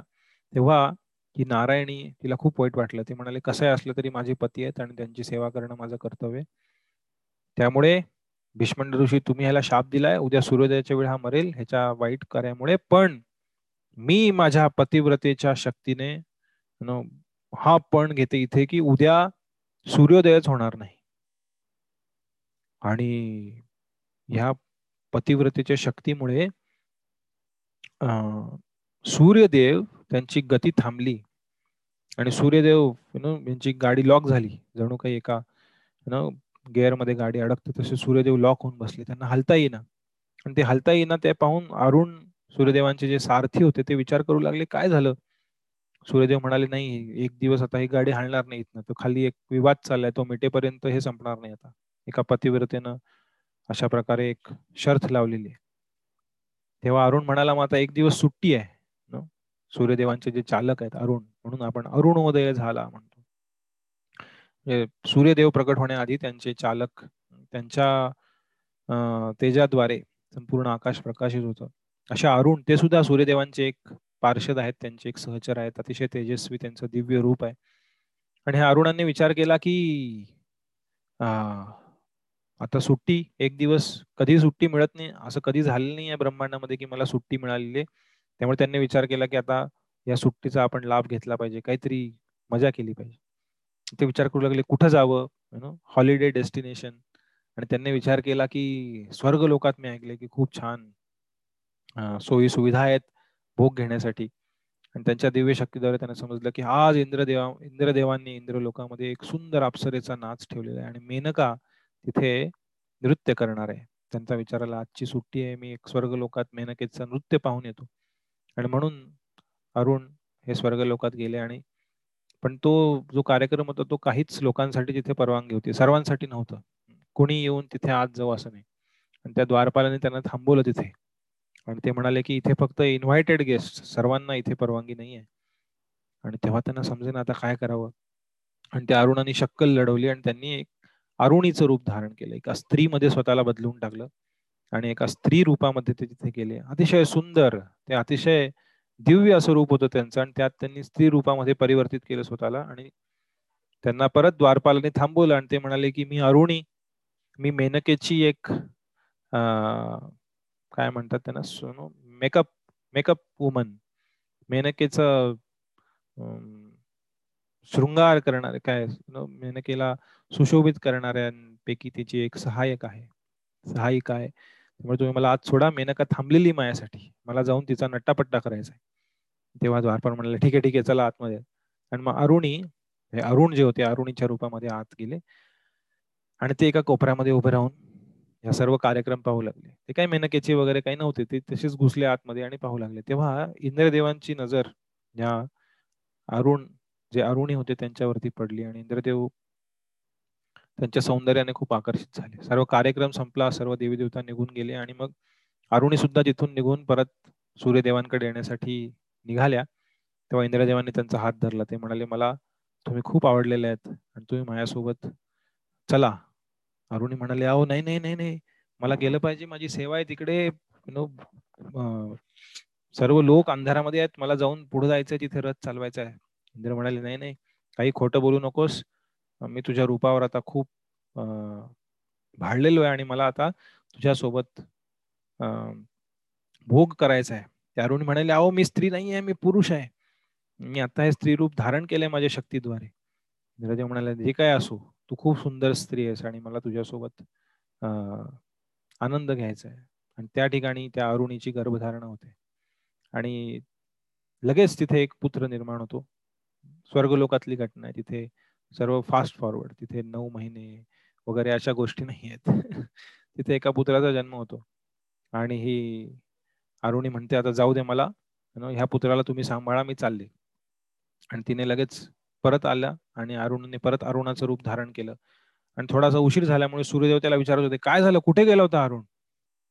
ते म्हणाले की अशी अशी घटना झाली खूप गडबड झाली आणि इंद्रदेवांनी असं असं केलं. सूर्य म्हणाले अच्छा? असं झालं? कशाला असे उपद्व्याप करायचे? काय रूप धारण केलं होतं? दाखव बरं मला जरा एकदा. अरुण म्हणाले नाही नाही मी ना ते परत ते रूप धारण करणार. सूर्यदेव म्हणाले नाही नाही दाखव मला रूप कुठलं रूप धारण केलं? मला पाहायचंय. अरुण म्हणाले नको खूप काहीतरी विचित्र होईल परत. आणि सूर्यदेव म्हणाले नाही नाही मला दाखव रूप. आणि अरुणानं परत अरुणीचं रूप धारण केलं. आणि त्या अरुणीला पाहून सूर्यदेव विचलित झाले. ते म्हणाले अरुणी तू किती सुंदर आहेस. ते म्हणाले अहो मी अरुण आहे तुमचा. नाही नाही काय असू दे तू खूप सुंदर स्त्री आहेस. आणि सूर्यदेवांद्वारे परत तिथे एक पुत्र त्यांनी जन्म घेतला अरुणीपासनं. आणि अरुण अरुणी परत अरुण बनली. आणि अरुण बनल्यानंतर स्वर्ग देवा सर्व लोकांमध्ये आणि सूर्यदेवांपाशी दोन पुत्र जन्माला आणि ते रडू लागले. आणि स्वर्ग लोकांमध्ये कुठेही अशी मुलं बाळ नसतात. त्यामुळे सर्व देवी देवता या ब्रह्मदेवांकडे गेले म्हणाले काय चाललंय हे? इकडे सगळं मुलगा रडतोय आणि सगळं गोंधळ चालू आहे स्वर्ग लोकांमध्ये तुम्ही काहीतरी करा. मग ब्रह्मदेवांनी इंद्रदेवांना बोलवलं म्हणाला काय काय केलं हे इंद्रदेव तुम्ही? तुम्ही आता या मुलांना योग्य ठिकाणी पाठवा आणि त्यांचा सांभाळ योग्य होईल अशी काळजी तुम्ही घ्या. तुमचा हा मुलगा एक सूर्यदेवांचा मुलगा आहे. तुम्ही ठरवा ना आता कसं करायचं कुठे पाठवायचं. ही न स्वर्गातील देवी देवतांचं जीवन आहे. बऱ्याच वेळा जेव्हा त्यांच्या जीवनामध्ये समस्या येतात तेव्हा विष्णू भगवान विष्णूंकडे धावतात. पण जेव्हा सर्व राक्षस वगैरे सर्व काही निघून जातात सर्व शांतता होते सर्व सुरक्षा असते तेव्हा पूर्णपणे भोग विलासामध्ये मग्न राहतात. त्यामुळे स्वर्ग लोक अतिशय भयंकर अशी जागा आहे जिथे कुठलाही भगवंतांचा भक्त जाऊ इच्छित नाही वरच्या लोकांमध्ये. ते सुद्धा भौतिक जगाचा भाग आहेत. आणि तिथे जाऊन व्यक्ती पूर्णपणे तेथील भोगविलासामुळे आणि तिथे कर्मही नाही आहेत कर्म तिथे ती भोग भोग योनी म्हणतात त्यांना. तिथे केलेली कार्य म्हणून जेव्हा अर्जुन स्वर्गलोकात गेला होता तेव्हा उर्वशीनं त्याला प्रपोज केलं. म्हणाली बघा मी किती सुंदर आहे तू किती सुंदर आहे. उर्वशी पूर्णपणे अर्जुनाच्या ज्या यु नो शक्ती समोर त्याच्या भव्य दिव्य अशा व्यक्तित्व व्यक्तिमत्वासमोर पूर्ण वेळी झाली आणि म्हणाली मला तुझ्यासोबत आनंद घ्यायचा आहे अर्जुन. म्हणजे तुझ्यासोबत मला सुख घ्यायचंय तेव्हा अर्जुन म्हणाला हे शक्य नाही. अर्जुन म्हणाला तुम्ही माझ्या माते समान आहात. कारण तुम्ही पुरुरवा हे जे माझे पूर्वज होते त्यांच्यासोबत तुमचा विवाह झाला होता. त्यामुळे तुम्ही माझ्या आजी पणजी वगैरे जे काही आहेत त्याप्रमाणे आहात. त्यामुळे तुम्ही माझ्या माते समान आहात. मी असा विचारही करू शकत नाही. उर्वशी म्हणाले अरे ते स्वर्ग पृथ्वी लोकावरचे सर्व संबंध आहेत. या स्वर्ग लोकामध्ये हे सर्व नातीसंबंध आणि अशा प्रकारचे नियम आणि कर्म वगैरे अशा गोष्टी लागू पडत नाहीत. इथे आपण भोग करू शकतो कुठलंही पाप लागणार नाही. त्यामुळे आणि सत्य म्हणत होती उर्वशी जे सांगत होती ते सत्य होतं. पण अर्जुन म्हणाला की नाही मी तुम्ही जरी स्वर्ग लोकातले असल्या तरी मी आत्ता स्वर्ग लोकात असलो तरी मी मी पृथ्वी लोकाचा रहिवासी आहे. मी मर्त्य लोकाचा रहिवासी आहे आणि मी अशा प्रकारे कधी करणार. तेव्हा उर्वशीद्वारे अर्जुनाला शाप मिळतो आणि एक वर्ष अज्ञातवासामध्ये तो शाप एका वरदानाप्रमाणे अर्जुनासाठी कार्य करतो. जेव्हा तो बृहन्नल म्हणून एक वर्ष काय नाव त्याचं? एक शिक्षक म्हणून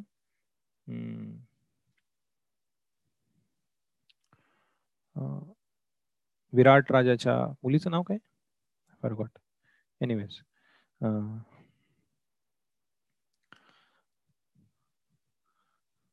हिची अभिमन्यूची पत्नी उत्तरा.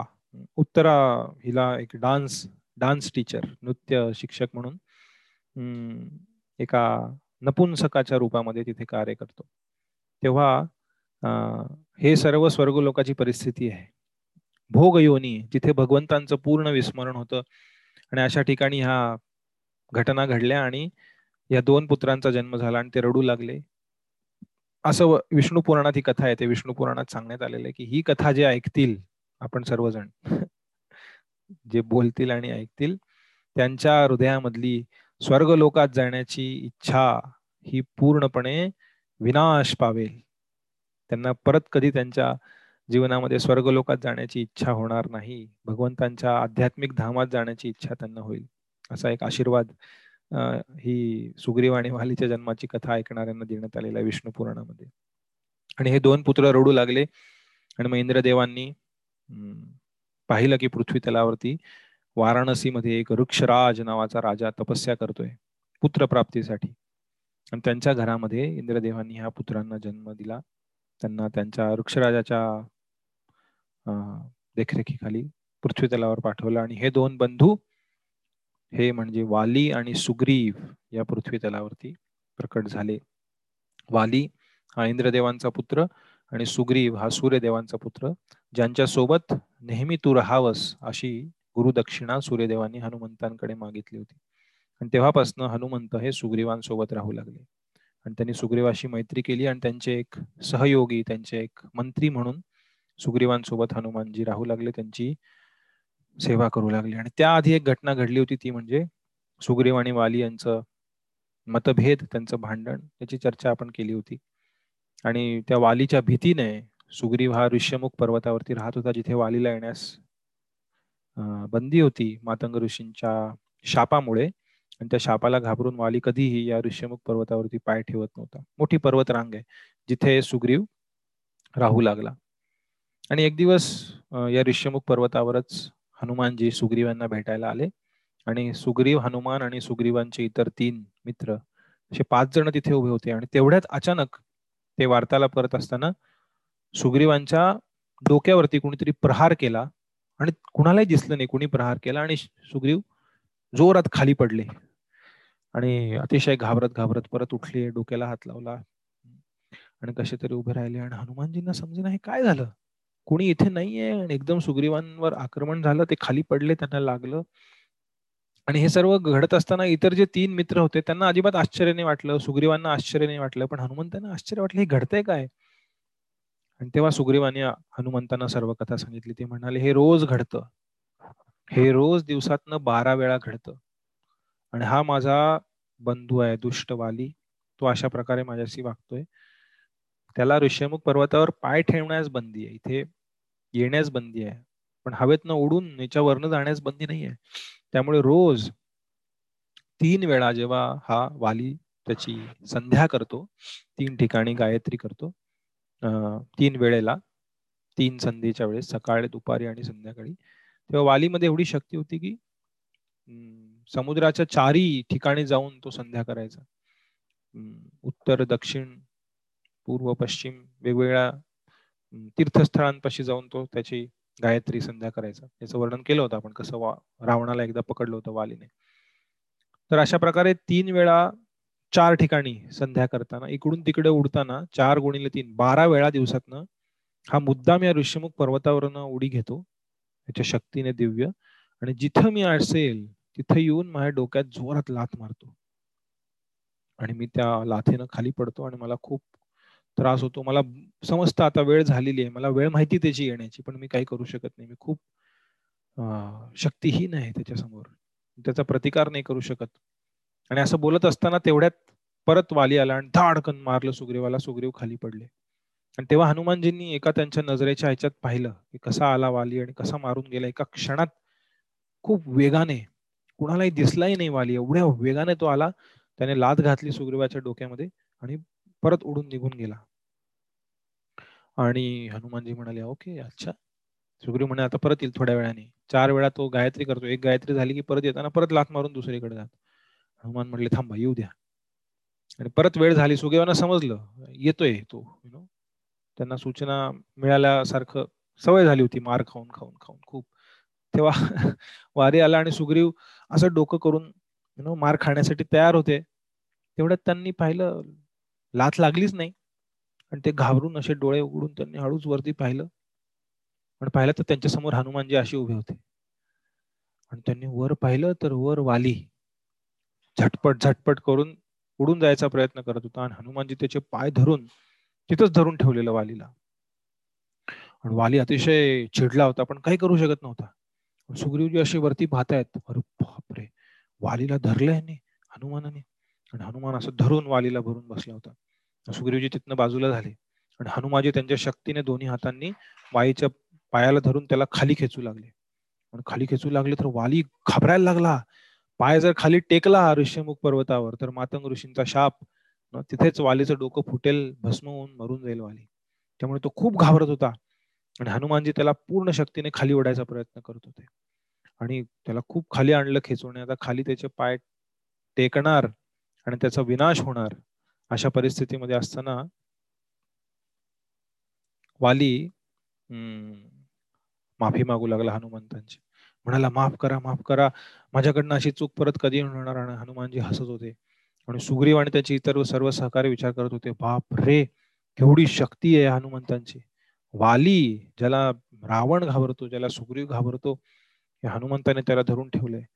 आणि शेवटी वाली गयावया करू लागला. माफ करा मी परत अशी चूक करणार नाही. मी परत कधी इथनं उडणार नाही. मी कधी सुग्रीवाला मारणार नाही. कधी त्याला त्रास देणार नाही. तेव्हा असं करत वाली एका दृष्टीनं पाहत होता कोण आहे हा एवढा शक्तिशाली? मी तर कधी असा वानर पाहिला नव्हता ज्याच्याकडे एवढी शक्ती आहे. आणि तेव्हा वालीची नजर गेली हनुमंतांच्या कानामधल्या कुंडलांकडे. आणि त्यांनी पाहिलं की हे तर तेच पंचधातू आहेत ज्याद्वारे मी अंजनाच्या गर्भाला मारण्याचा प्रयत्न केला होता. हा केसरी पुत्र आहे. हा जन्मला. हा प्रकट झालेला आहे.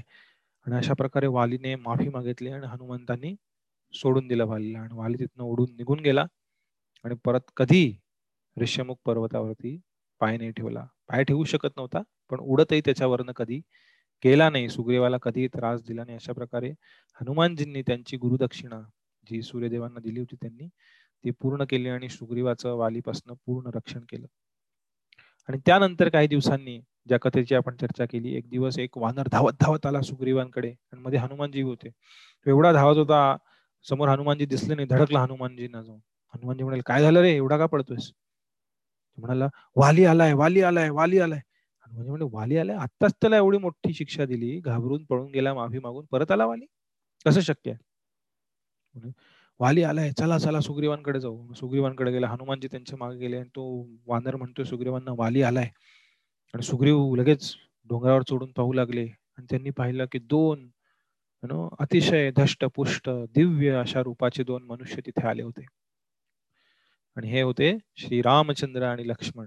किशकिंदामध्ये जेव्हा आले कबंध राक्षसाच्या सांगण्यावरनं सुग्रीवाशी मैत्री करण्यासाठी. तेव्हा सुग्रीवाला वाटलं की अरे हा वाली आहे.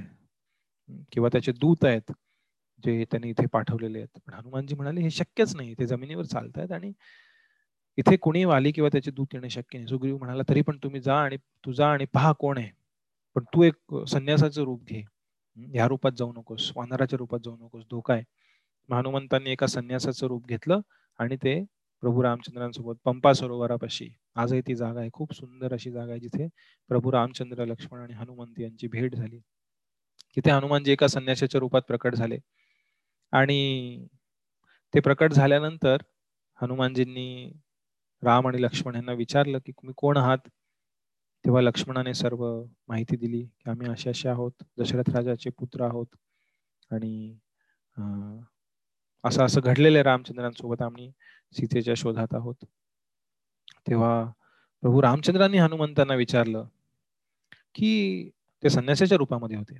की तुम्ही आम्हाला आमची ओळख विचारताय पण मी तुम्हाला विचारू इच्छितो की तुम्ही एवढे असे फाटलेले कपडे घातलेले आहेत खूप साधे कपडे घातलेले आहेत. तुम्ही एक संन्यासी आहात. तुम्ही भिक्षा मागताय तुमच्याकडे भिक्षा पात्र आहे तुमच्याकडे कमंडलू वगैरे आहे. आणि तुम्ही तुमच्या गळ्यामध्ये हा एवढा दिव्य आणि एवढा मौल्यवान असं एक हिऱ्यांचं जे लॉकेट आहे जे नेकलेस आहे एक माळ आहे हिऱ्यांची ती धारण केली आणि एवढी अशी ही मौल्यवान माळ तुमच्याकडे असताना तुम्ही भिक्षा का मागताय? तुम्हाला भिक्षा मागण्याची काय गरज आहे? तुम्ही तर खूप धनाढ्य व्यक्ती व्हाल हे जर तुम्ही उपयोगात आणलं तुझी तुमची जी हिऱ्याची माळ आहे ती. तेव्हा हनुमानजींनी विचार केला की जेव्हा त्यांच्यावरती इंद्रांनी वज्र फेकलं होतं तेव्हा सर्व देवी देवतांनी हनुमानजींना आशीर्वाद दिला होता. तेव्हा इन ब्रह्मदेवाने त्यांच्या गळ्यामध्ये हे हिऱ्याचं जो हार आहे तो घातला होता आणि त्यांना सांगितलं होतं की हा हिऱ्याचा हार कुणालाही दिसणार नाही.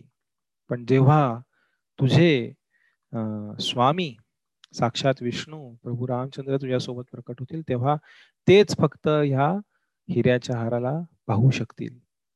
जेव्हा हनुमानजींना रामचंद्रांनी विचारलं की तुम्ही हे का घातलंय आणि भिक्षा का मागताय तेव्हा हनुमानजींना समजलं हनुमानजी लगेच प्रभू रामचंद्रांसमोर नतमस्तक झाले त्यांचा चरण स्पर्श केला आणि त्यांचा चरण स्पर्श केल्यानंतर त्याच क्षणी हनुमंतांचं जे खोटं रूप होतं संन्यासाचं ते गायब झालं आणि तिथे हनुमानजी त्यांच्या रूपामध्ये प्रकट झाले. आणि तेव्हा प्रभू रामचंद्रांनी आणि लक्ष्मणाने हनुमंतांना विचारलं कोण आहात तुम्ही? हनुमान म्हणाला मी सुग्रीवाचा मंत्री आहे. अशा प्रकारे त्यांनी ओळख करून दिली. त्यानंतर त्याने विचारलं लक्ष्मणाला तुम्ही कोण आहात? त्यांची ओळख चालू होती बोलणं चालू होतं. तेव्हा लक्ष्मण म्हणाले मी प्रभू रामचंद्रांचा बंधू आहे असं लोक म्हणतात पण मी खरं त्यांचा एक तुच्छ सेवक आहे जो त्यांच्या सेवेसाठी इथे आलेला आहे. तेव्हा हनुमानजींना एका अर्थाने खूप लज्जास्पद वाटलं की अरे मी एवढ्या गर्वाने म्हटलं मी सुग्रीवाचा मंत्री आहे आणि लक्ष्मणजींचा भाव पहा किती नम्र आहे. ते म्हणतायत की मी रामचंद्रांचा एक तुच्छ सेवक आहे जरी लोक मला त्यांचा बंधू म्हणत असले तरी. आणि हनुमानजी अतिशय खूप प्रेमाने त्यांच्यासोबत वागू लागले. त्यांनी त्यांना खांद्यावर बसवून सुग्रीवाकडे आणलं. आणि ऋषमुख पर्वताच्या माथ्यावरती सुग्रीवाची आणि प्रभू रामचंद्रांची मैत्री झाली. सुग्रीवानं संपूर्ण जे किशकिंदा क्षेत्र आहे ऋषमुख पर्वत आहे तो प्रदेश प्रभू रामचंद्रांना तिथनं दाखवला त्याची माहिती सांगितली. आणि त्यांची मैत्री झाल्यानंतर सुग्रीव प्रभू रामचंद्रांसोबत एका मित्राप्रमाणे वागत होता. त्यांनी त्यांचे हात वगैरे मिळवले असे शेक हँड वगैरे केला आणि ते पाहून हनुमानांना खूप वाईट वाटत होतं. ते म्हणले अरे सुग्रीव असा का वागतो यांच्याशी? हे साक्षात विष्णू हे साक्षात भगवंत आहेत. जरी त्यांचं मित्ररूपी त्यांचं एकमेकांचं नातं झालं असेल तरी हे माझे स्वामी आहेत. हे त्यांच्याशी असं मित्रतापूर्वक नाही वागलं पाहिजे. त्यांच्याशी एका सेवकाप्रमाणे वागलं पाहिजे. पण हनुमानजी म्हणाले ठीक आहे आता सुग्रीव असा वागतोय तर काय करणार? तेवढ्यात सुग्रीवानं रामचंद्रांना बसण्यासाठी एका साल वृक्षाची एक फांदी तोडली. वानर होते त्यांच्या सतरंजी वगैरे असं अंथरून तिथे बसण्यासाठी करणं वगैरे तसं नव्हतं. त्यांचे बसायचं म्हणजे झाडाची एक फांदी तोडा आणि ती खाली ठेवा आणि ते आसन. सुग्रीवाने एक साल वृक्षाची फांदी तोडली छान डौलदार अशा हिरव्या पानांची. ती खाली टाकली आणि प्रभू रामचंद्रांना सांगितलं हे तुमच्यासाठी आसन आहे. बसा आपण चर्चा करू. प्रभू रामचंद्र बसले एका भागावर त्या फांदीच्या आणि दुसऱ्या भागावरती जाऊन सुग्रीव बसला स्वतः. आणि हे पाहून हनुमान म्हणाले अरे रामचंद्रांसोबत लक्ष्मण आहेत. नो ते सुद्धा साक्षात विष्णू स्वरूप आहेत भगवंतांचे बंधू आहेत. आणि त्यांच्याकडे सुग्रीवानी लक्षही दिलं नाही. लक्ष्मणांचं अस्तित्व जणू काही सुग्रीव टाळत होता. त्यांच्याकडे लक्ष देत नव्हतं. हे पाहून हनुमंतांना खूप वाईट वाटलं. लगेच हनुमंतांनी त्या साल वृक्षापेक्षा महान असा चंदन वृक्ष तर चंदन वृक्षाची एक मोठी फांदी तोडली. अतिशय सुंदर अशा हिरव्या पानांची आणि ती तिथे रामचंद्रांच्या बाजूस ठेवली आणि लक्ष्मणांना विनंती केली तुम्ही इथे आसनस्थ व्हा. ते पाहून प्रभू रामचंद्र खूप खुश झाले. हनुमंतचं हे आदरातिथ्य पाहून. आणि लक्ष्मणजी बसल्यानंतर सुद्धा त्या फांदीवरती खूप जागा होती शिल्लक जिथं पानं होती. पण हनुमानजी त्याच्यावर जाऊन नाही बसले सुग्रीवाप्रमाणे. हनुमानजी बाजूला बसले जमिनीवर बसले एका सेवकाच्या रूपामध्ये आणि त्यांची चर्चा तिथे सुरू झाली. आणि अशा प्रकारे एका दृष्टीने लक्ष्मणांची अवहेलना केल्यामुळं पुढे जाऊन आपण ज्या घटनेची चर्चा केली होती जिथे सुग्रीव वालीला जाऊन आवाहन करतो की वाली मी तुला मारण्यासाठी आलोय आणि प्रभू रामचंद्र जेव्हा वालीचा वध करतात तेव्हा पहिल्या युद्धामध्ये प्रभू रामचंद्र बाण चालवत नाहीत. प्रभू रामचंद्र हे परमात्मा आहेत. त्यांना माहिती आहे सुग्रीव कोण आहे वाली कोण आहे. जरी दोघं समान दिसत असले तरी प्रभू रामचंद्रांनी त्या सुग्रीवाला खूप मार खाऊ दिला वालीचा. कारण त्याने लक्ष्मणाप्रती एक प्रकारे अपराध केला होता. त्यांना नीट स्वागत नव्हतं केलं लक्ष्मणजींचं. आणि जेव्हा सुग्रीव खूप मार खाऊन परत आला म्हटलं अरे काय हे? तुम्ही म्हटले होते वालीला मारणार. रामचंद्र म्हणाले मला समजलंच नाही तू कोण आहे? वाली कोण आहे? त्यानंतर प्रभू रामचंद्र म्हणाले लक्ष्मण ह्याला एक माळ घाला गळ्यामध्ये. तेव्हा लक्ष्मणाने जेव्हा सुग्रीवाला गळ्यात माळ घातली तेव्हा ती माळ स्वीकार करण्यासाठी सुग्रीव लक्ष्मणजींसमोर वाकला खाली. आणि ती वाकल्यानंतर प्रभू रामचंद्रांनी सुग्रीव लक्ष्मणजींची माफी मागत आहे. असा त्या वाकण्याचा अर्थ स्वीकार केला आणि सुग्रीवाला माफ केलं आणि मग वालीचा वध केला. इतके सुंदर बारकावे इतके सुंदर आपल्या जीवनोपयोगी शिकवण जे आदरातिथ्य कसं करावं हे हनुमानजींकडनं आपण शिकतो की सुग्रीव सुद्धा हे करण्यास चुकला. आणि त्याद्वारे रामचंद्रांसोबत आलेले लक्ष्मण जे आदी गुरु आहेत अनंत शेष आहेत ज्यांच्या शिवाय आपण भगवंतांकडे जाऊ शकत नाही ज्यांच्या आशीर्वादाशिवाय. त्यांचा एक प्रकारे अवहेलना सुग्रीवाकडनं झाली पण हनुमानजींचं वागणं पाहून प्रभू रामचंद्र खूप खुश झाले त्यांच्या बोलण्यावरती त्यांच्या वागण्यावरती आणि अशा प्रकारे प्रभू रामचंद्रांनी विचार केला की हा खूप महान असा भक्त आहे हा खूप महान असा सेवक आहे.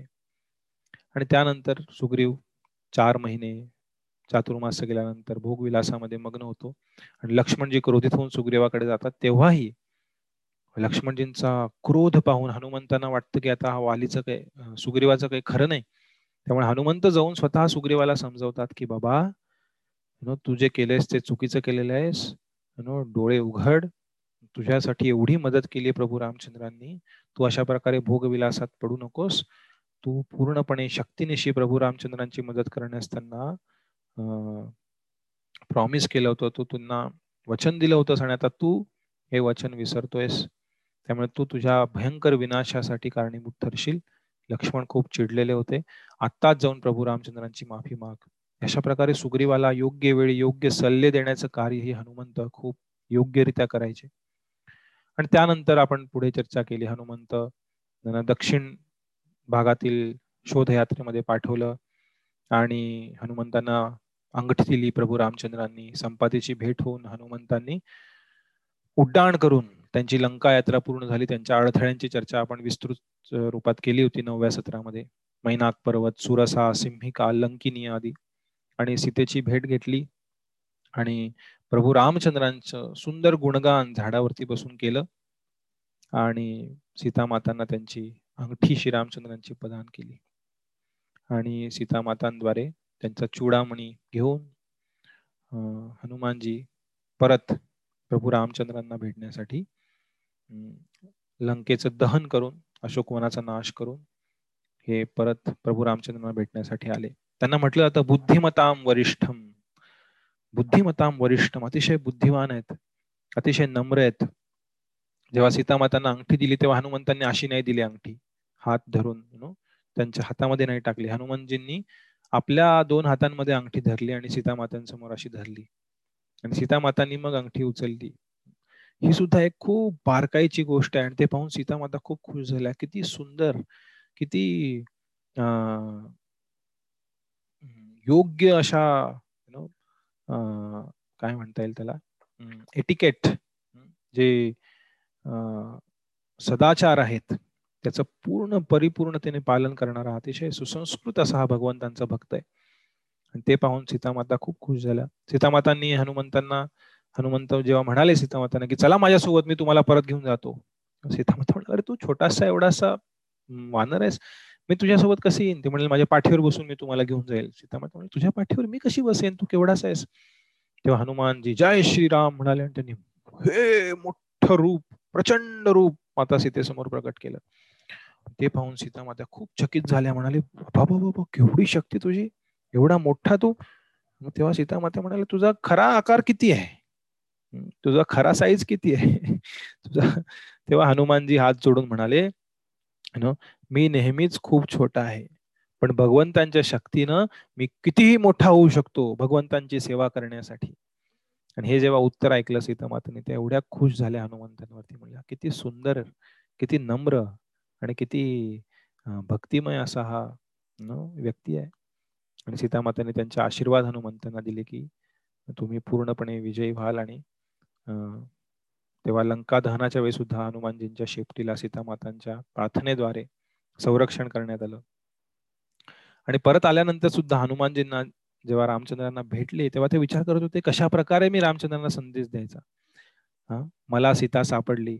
सीता मला सापडली. काय सांगावं? तेव्हा बुद्धिमत्ता वरिष्ठ. जर मी पहिल्यांदा फक्त सीता म्हणालो तर प्रभू रामचंद्रांना सहन नाही होणार. सीता काय झालं? पुढे सांग. जर मी समजा म्हणलं मी तरी त्यांना व्याकुळ होतील ते काय काय पुढे सांग. त्यामुळे सर्वप्रथम त्यांना त्यांचा जी एन्झायटी त्यांची जी चिंता आहे ती पूर्ण कमी करायची. या दृष्टीने हनुमंतांनी प्रभू रामचंद्रांनी लोक दिला सापडल्या सीता देवी मला. अशा प्रकारे हनुमानजींनी एक सुंदर श्लोक आहे वाल्मिकी रामायणात तिथे ते अशा प्रकारे सांगतात की फाउंड सीता आय सापडल्या सीता देवी मला. अशा प्रकारे हनुमानजी उत्तर देतात जेणेकरून रामचंद्रांना कमीत कमी व्याकुळ करून कमीत कमी कष्ट देऊन हा निरोप पोहोचावा. त्यानंतर आपण पाहतो युद्धामध्ये सुद्धा हनुमानजींनी खूप पराक्रम केले. रावणाला मारलं बऱ्याच वेळा. त्यानंतर मृत संजीवनी आणली ज्याद्वारे लक्ष्मण. परत जागृत झाले. सर्व वानर जिवंत झाले. आणि जेव्हा युद्ध संपलं रावणाचा नाश झाला रावणाचा वध झाला पूर्णपणे तेव्हा हनुमानजींनी रा प्रभू रामचंद्रांनी हनुमानजींना आज्ञा दिली की जाऊन सीतेला घेऊन ये. पण विभीषणाची परवानगी घेऊन जा कारण आता विभीषणाला आपण लंकेचा राजा बनवलेला आहे. आता विभीषण हा राजा त्यामुळे लंकेत जाताना विभीषणाची परवानगी घेऊन जा. अशा प्रकारे जेव्हा प्रभू रामचंद्र म्हणाले तेव्हा हनुमंतजींना म्हटलं अरे किती हे भगवंत सुद्धा किती नम्र आहेत. त्यांनी त्यांची सेना घेऊन आक्रमण केलं रावणाचा वध केला त्यांनी विभीषणाचा अभिषेक केला आणि तरी म्हणतात की आता विभीषण राजा आहे त्याची परवानगी घेऊन तू अशोकवनात जा. किंवा हनुमंत विभीषणाची आज्ञा घेऊन हनु अशोक वाटिकेमध्ये जातात. आणि तिथे गेल्यानंतर तिथल्या ज्या सर्व राक्षसी होत्या सातशे राक्षसी ठेवल्या होत्या सीता मातेचं संरक्षण करण्यासाठी म्हणजे त्यांना तिथनं कोणी पळवून नेऊ नये याच्यासाठी. गार्डिंग करण्यासाठी. त्या सातशे राक्षसी तिथे होत्या. आणि त्या राक्षसीने जेव्हा पाहिलं हनुमान त्यांना समजत होतं सगळं युद्ध चालू आहे रावण मेलेला आहे आता बिभीषण राजा झालेला आहे. जेव्हा हनुमान तिथे गेले अशोक वाटिकेमध्ये त्यांना पाहून त्या सर्व सातशे राक्षसी खूप भयभीत झाल्या. आणि त्यांनी त्यांचं उग्र रूप पाहिलं होतं. अशोक वाटीचा जेव्हा विध्वंस केला ऐंशी हजार राक्षसांना जेव्हा मारलं जंबूमाली अक्षकुमार वगैरे सगळ्यांना मारलं तेव्हा त्यांनी सर्व पराक्रम पाहिले होते हनुमानजीचे. ते पाहून हनुमानजी परत आलेले पाहून त्या राक्षसी खूप घाबरल्या आणि इकडे तिकडे पळू लागल्या सगळ्या. आणि हनुमानजी सरळ सीतामात्यांपर्यंत गेल्या. त्यांना आनंदाची बातमी सांगितली की रावणाचा वध झालेला आहे विभीषण राजा झालेला आहे आणि प्रभू रामचंद्र आपली वाट पाहत आहेत चला. आणि तेव्हा हनुमानजींनी जाताना सीतामातांना विचारलं मारून टाकू का या सातशे राक्षसींना? खूप त्रास दिला तुम्हाला एक वर्ष. तुम्ही फक्त आज्ञा करा सगळ्यांचा लगेच नायनाट करून टाकतो. तेव्हा सीतामात्या काहीशा स्मितहास्य करून हनुमंताला म्हणाले नाही मी तुम्हाला एक कथा सांगते. आणि सीतामातेने एक सुंदर कथा हनुमंतांना सांगितली. तिचं वर्णन आहे वाल्मिकी रामायणामध्ये. सीतामाता म्हणतात एका एक एकदा एक शिकारी होता. तो शिकारी वनामध्ये शिकार करत असताना एक वाघ त्याच्यामागे लागला. आणि हा वाघ धावत धावत शिकाऱ्यावर आक्रमण करत असताना शिकारी घाबरून एका झाडावरती चढला. आणि झाडावरती चढून या वाघापासून संरक्षण होईल म्हणून एका फांदीवरती बसून होता. तेवढ्यात त्या फांदीवर त्याच्यासमोर एक मोठं अस्वल तिथे प्रकट झालं. आणि त्या अस्वलाला पाहून तो शिकारी खूप घाबरला. आणि त्याला म्हणू लागला नका मला त्रास देऊ. तेव्हा अस्वल म्हणाला ठीक आहे ठीक आहे मी तुला काही करणार नाही. आणि अस्वल त्याच्या समोरच तिथे फांदीवरती बसून होता. तेव्हा खालती वाघ होता तो. खालचा वाघ अस्वलाला म्हणू लागला की हा माझी शिकार आहे शिकारी. आणि हा आपल्या वनामध्ये घुसलेला मनुष्य आहे सर्व प्राण्यांना त्रास देतोय. त्यामुळे तुम्ही अस्वलाला म्हणाला वाघ की त्याला खाली ढकल. मी त्याला खाऊन टाकल आणि निघून जाईल. तुला नाही त्रास देणार. अस्वल म्हणाला नाही. हा माझा शरण आलाय. जरी हा वनामध्ये येऊन त्रास देत असला तरी हा माझा शरण आलेला आहे. मी ह्याला खाली असं ढकलणार नाही. मी असा कृतज्ञपणा करणार नाही. हा माझ्या शरण आलेला आहे. मी ह्याला दगा देणार नाही. तेव्हा वाघ बिचारा भुकेला खालीच उभा होता. सीतामाता गोष्ट सांगते हनुमंतांना. आणि शेवटी अस्वल रात्र झाली अस्वल त्या फांदीवरती झोपी गेलं. आणि अस्वल झोपी गेल्यानंतर वाघ त्या शिकाऱ्याला म्हणून शिकारी काही झोपू शकत नव्हता खूप घाबरला होता. वाघ त्या शिकाऱ्याला म्हणाला बघ मला खूप भूक लागली आहे. तू त्या अस्वलाला खाली ढकल मी तुला मारणार नाही. मी त्या अस्वलाला खाईन आणि निघून जाईल इथनं. आणि शिकारी विचार करू लागला चांगलं आहे. अस्वलाला ढकलून देऊ आणि मी वाचेन. तेव्हा शिकाऱ्याने खूप शक्तीनिशी त्या अस्वलाला जोरात ढकलायचा प्रयत्न केला. पण त्या अस्वलाने घट्ट त्या फांदीला धरून ठेवलं होतं. त्यामुळे त्या अस्वल काही खाली पडलं नाही फांदीवरनं. आणि अस्वल जाग झालं आणि त्या फांदीवरती उभारून त्या शिकाऱ्याकडे पाहू लागलं रागानं. काय करतोय हा? तो शिकारी भयंकर घाबरला. त्या फांदीवरतीच असा खाली गेलं तर वाघ हे खाली वाट पाहतोय. इथे आता अस्वलाशी पंगा घेतलेला आहे. त्यामुळे तो खूप घाबरला. त्या फांदीवरच लटपट लटपट लटपट कापवतो बघत खालनं वाघ ओरडला बघ तुला सांगत होतो हा मनुष्य खूप दुष्ट आहे. हा वनामध्ये येऊन सर्वांना त्रास देतोय. आपल्या प्राण्यांना ढकल ह्याला खाली. मी याला खाऊन टाकेन. आणि त्याने झोपेमध्ये तुला ढकल्याचा प्रयत्न केला. तुला दगाबाजी केली याला ढकल खाली. तेव्हा अस्वल रा वाघाला म्हणाला नाही. ह्यानं माझं शरण घेतलेलं आहे. आणि मी ह्याला आसरा दिलेला आहे. आता हा माझ्याशी कसाही वागला तरी मी याचं रक्षण करणार. आणि ही कहाणी सीता मातांनी हनुमंतांना सांगितली. आणि हनुमंतांच्या डोळ्यामध्ये पाणी आलं की किती कृपा आहे सीता मातेंच्या हृदयामध्ये. ज्या राक्षसीने त्यांना एवढा त्रास दिला एक वर्ष आणि तेव्हा सीतामाता म्हणाले की की आपण त्यांना इजा नाही पोहोचवली पाहिजे. जर एखाद्या अस्वलाच्या हृदयामध्ये एवढी करुणा असेल तर आपण मनुष्यांनी अशा प्रकारे का वागलं पाहिजे एखाद्या व्यक्तीशी? आणि त्या बिचाऱ्या रावणाच्या आज्ञेमुळे असं करत होत्या आणि आता त्या सर्व निघून गेलेल्या आहेत. आता त्या आपल्याला काही अपाय करत नाहीयेत काही त्रास देत नाहीयेत. त्यामुळे आता त्यांना दुःख पोहोचवणं त्यांना त्रास देणं हे योग्य नाहीये. आपण प्रभू रामचंद्रांकडे जाऊया. अशा प्रकारे सीतामाता तिथनं अशोक वाटीमधनं प्रभू रामचंद्रांकडे आल्या. आणि जेव्हा परत जाण्याची वेळ झाली तेव्हा वेळ खूप कमी उरला होता. कारण भरतानी प्रभू रामचंद्रांना सांगितलं होतं की चौदा वर्षात जर तुम्ही परत आले नाही तर तुम्ही माझं जीवन त्याग करेन. मी इथे जिवंत राहू शकणार नाही. एक दिवस जरी तुम्हाला उशीर झाला तरी मी अग्नीमध्ये माझा प्राण त्याग करेन. तुमच्याशिवाय मी नाही जगू शकत. आणि तुम्ही येऊन अयोध्येचे राजा बना. तेव्हा प्रभू रामचंद्र विचार करत होते रावणाचा वध झालेला आहे आता परत जायचंय परत जाण्याआधी काही कार्य करायचे आहेत. इथे शिवजींचं पूजन आहे त्यानंतर पुढे जाऊन गुहाराजाला भेटायचं सर्व करण्यामध्ये कदाचित एक दिवस उशीर होऊ शकतो अर्धा दिवस एक दिवस. कारण वेळ झाली होती चौदा वर्ष पूर्ण झाले होते. तेव्हा प्रभू रामचंद्रांनी हनुमंतांना पाठवलं अयोध्येमध्ये जा पुढे जा. आणि बातमी द्या की प्रभू रामचंद्र येत आहेत परत. कुणीही अग्नीत प्रवेश करू नका. खास करून भरताला बातमी दे कारण भरत माझ्याशिवाय नाही राहू शकणार. तो एक एक दिवस एक एक तास मोजतोय. आणि हनुमानजी लगेच उड्डाण घेऊन तिथनं अयोध्येत आले. आणि अयोध्येत आल्यानंतर ते एका झाडावरती बसून एका वानराच्या रूपामध्ये पाहत होते. आणि खाली भरताने शत्रुघ्नाला एक मोठी नो लाकडाची चिता बनवण्यास सांगितलं होतं. आणि ते चिता बनवण्याचं कार्य चालू होतं आणि हनुमानजी पाहत होते भरत चितेमध्ये अग्नीमध्ये प्रवेश करण्यास तयार. कारण चौदा वर्ष पूर्ण झाली होती. आज शेवटचा दिवस होता. सूर्य मावळत होता. आणि प्रभू रामचंद्र अजूनही अयोध्येस आले नव्हते. आणि ते येण्याची कुठली चिन्ह दिसत नव्हती. त्यामुळे भरत आता अग्नीमध्ये प्रवेश करणार. तेवढा हनुमंत त्या झाडावरती बसून प्रभू रामचंद्रांचे सुंदर गुण गाऊ लागले. श्रीराम जय राम जय जय राम. श्रीराम जय राम जय जय राम.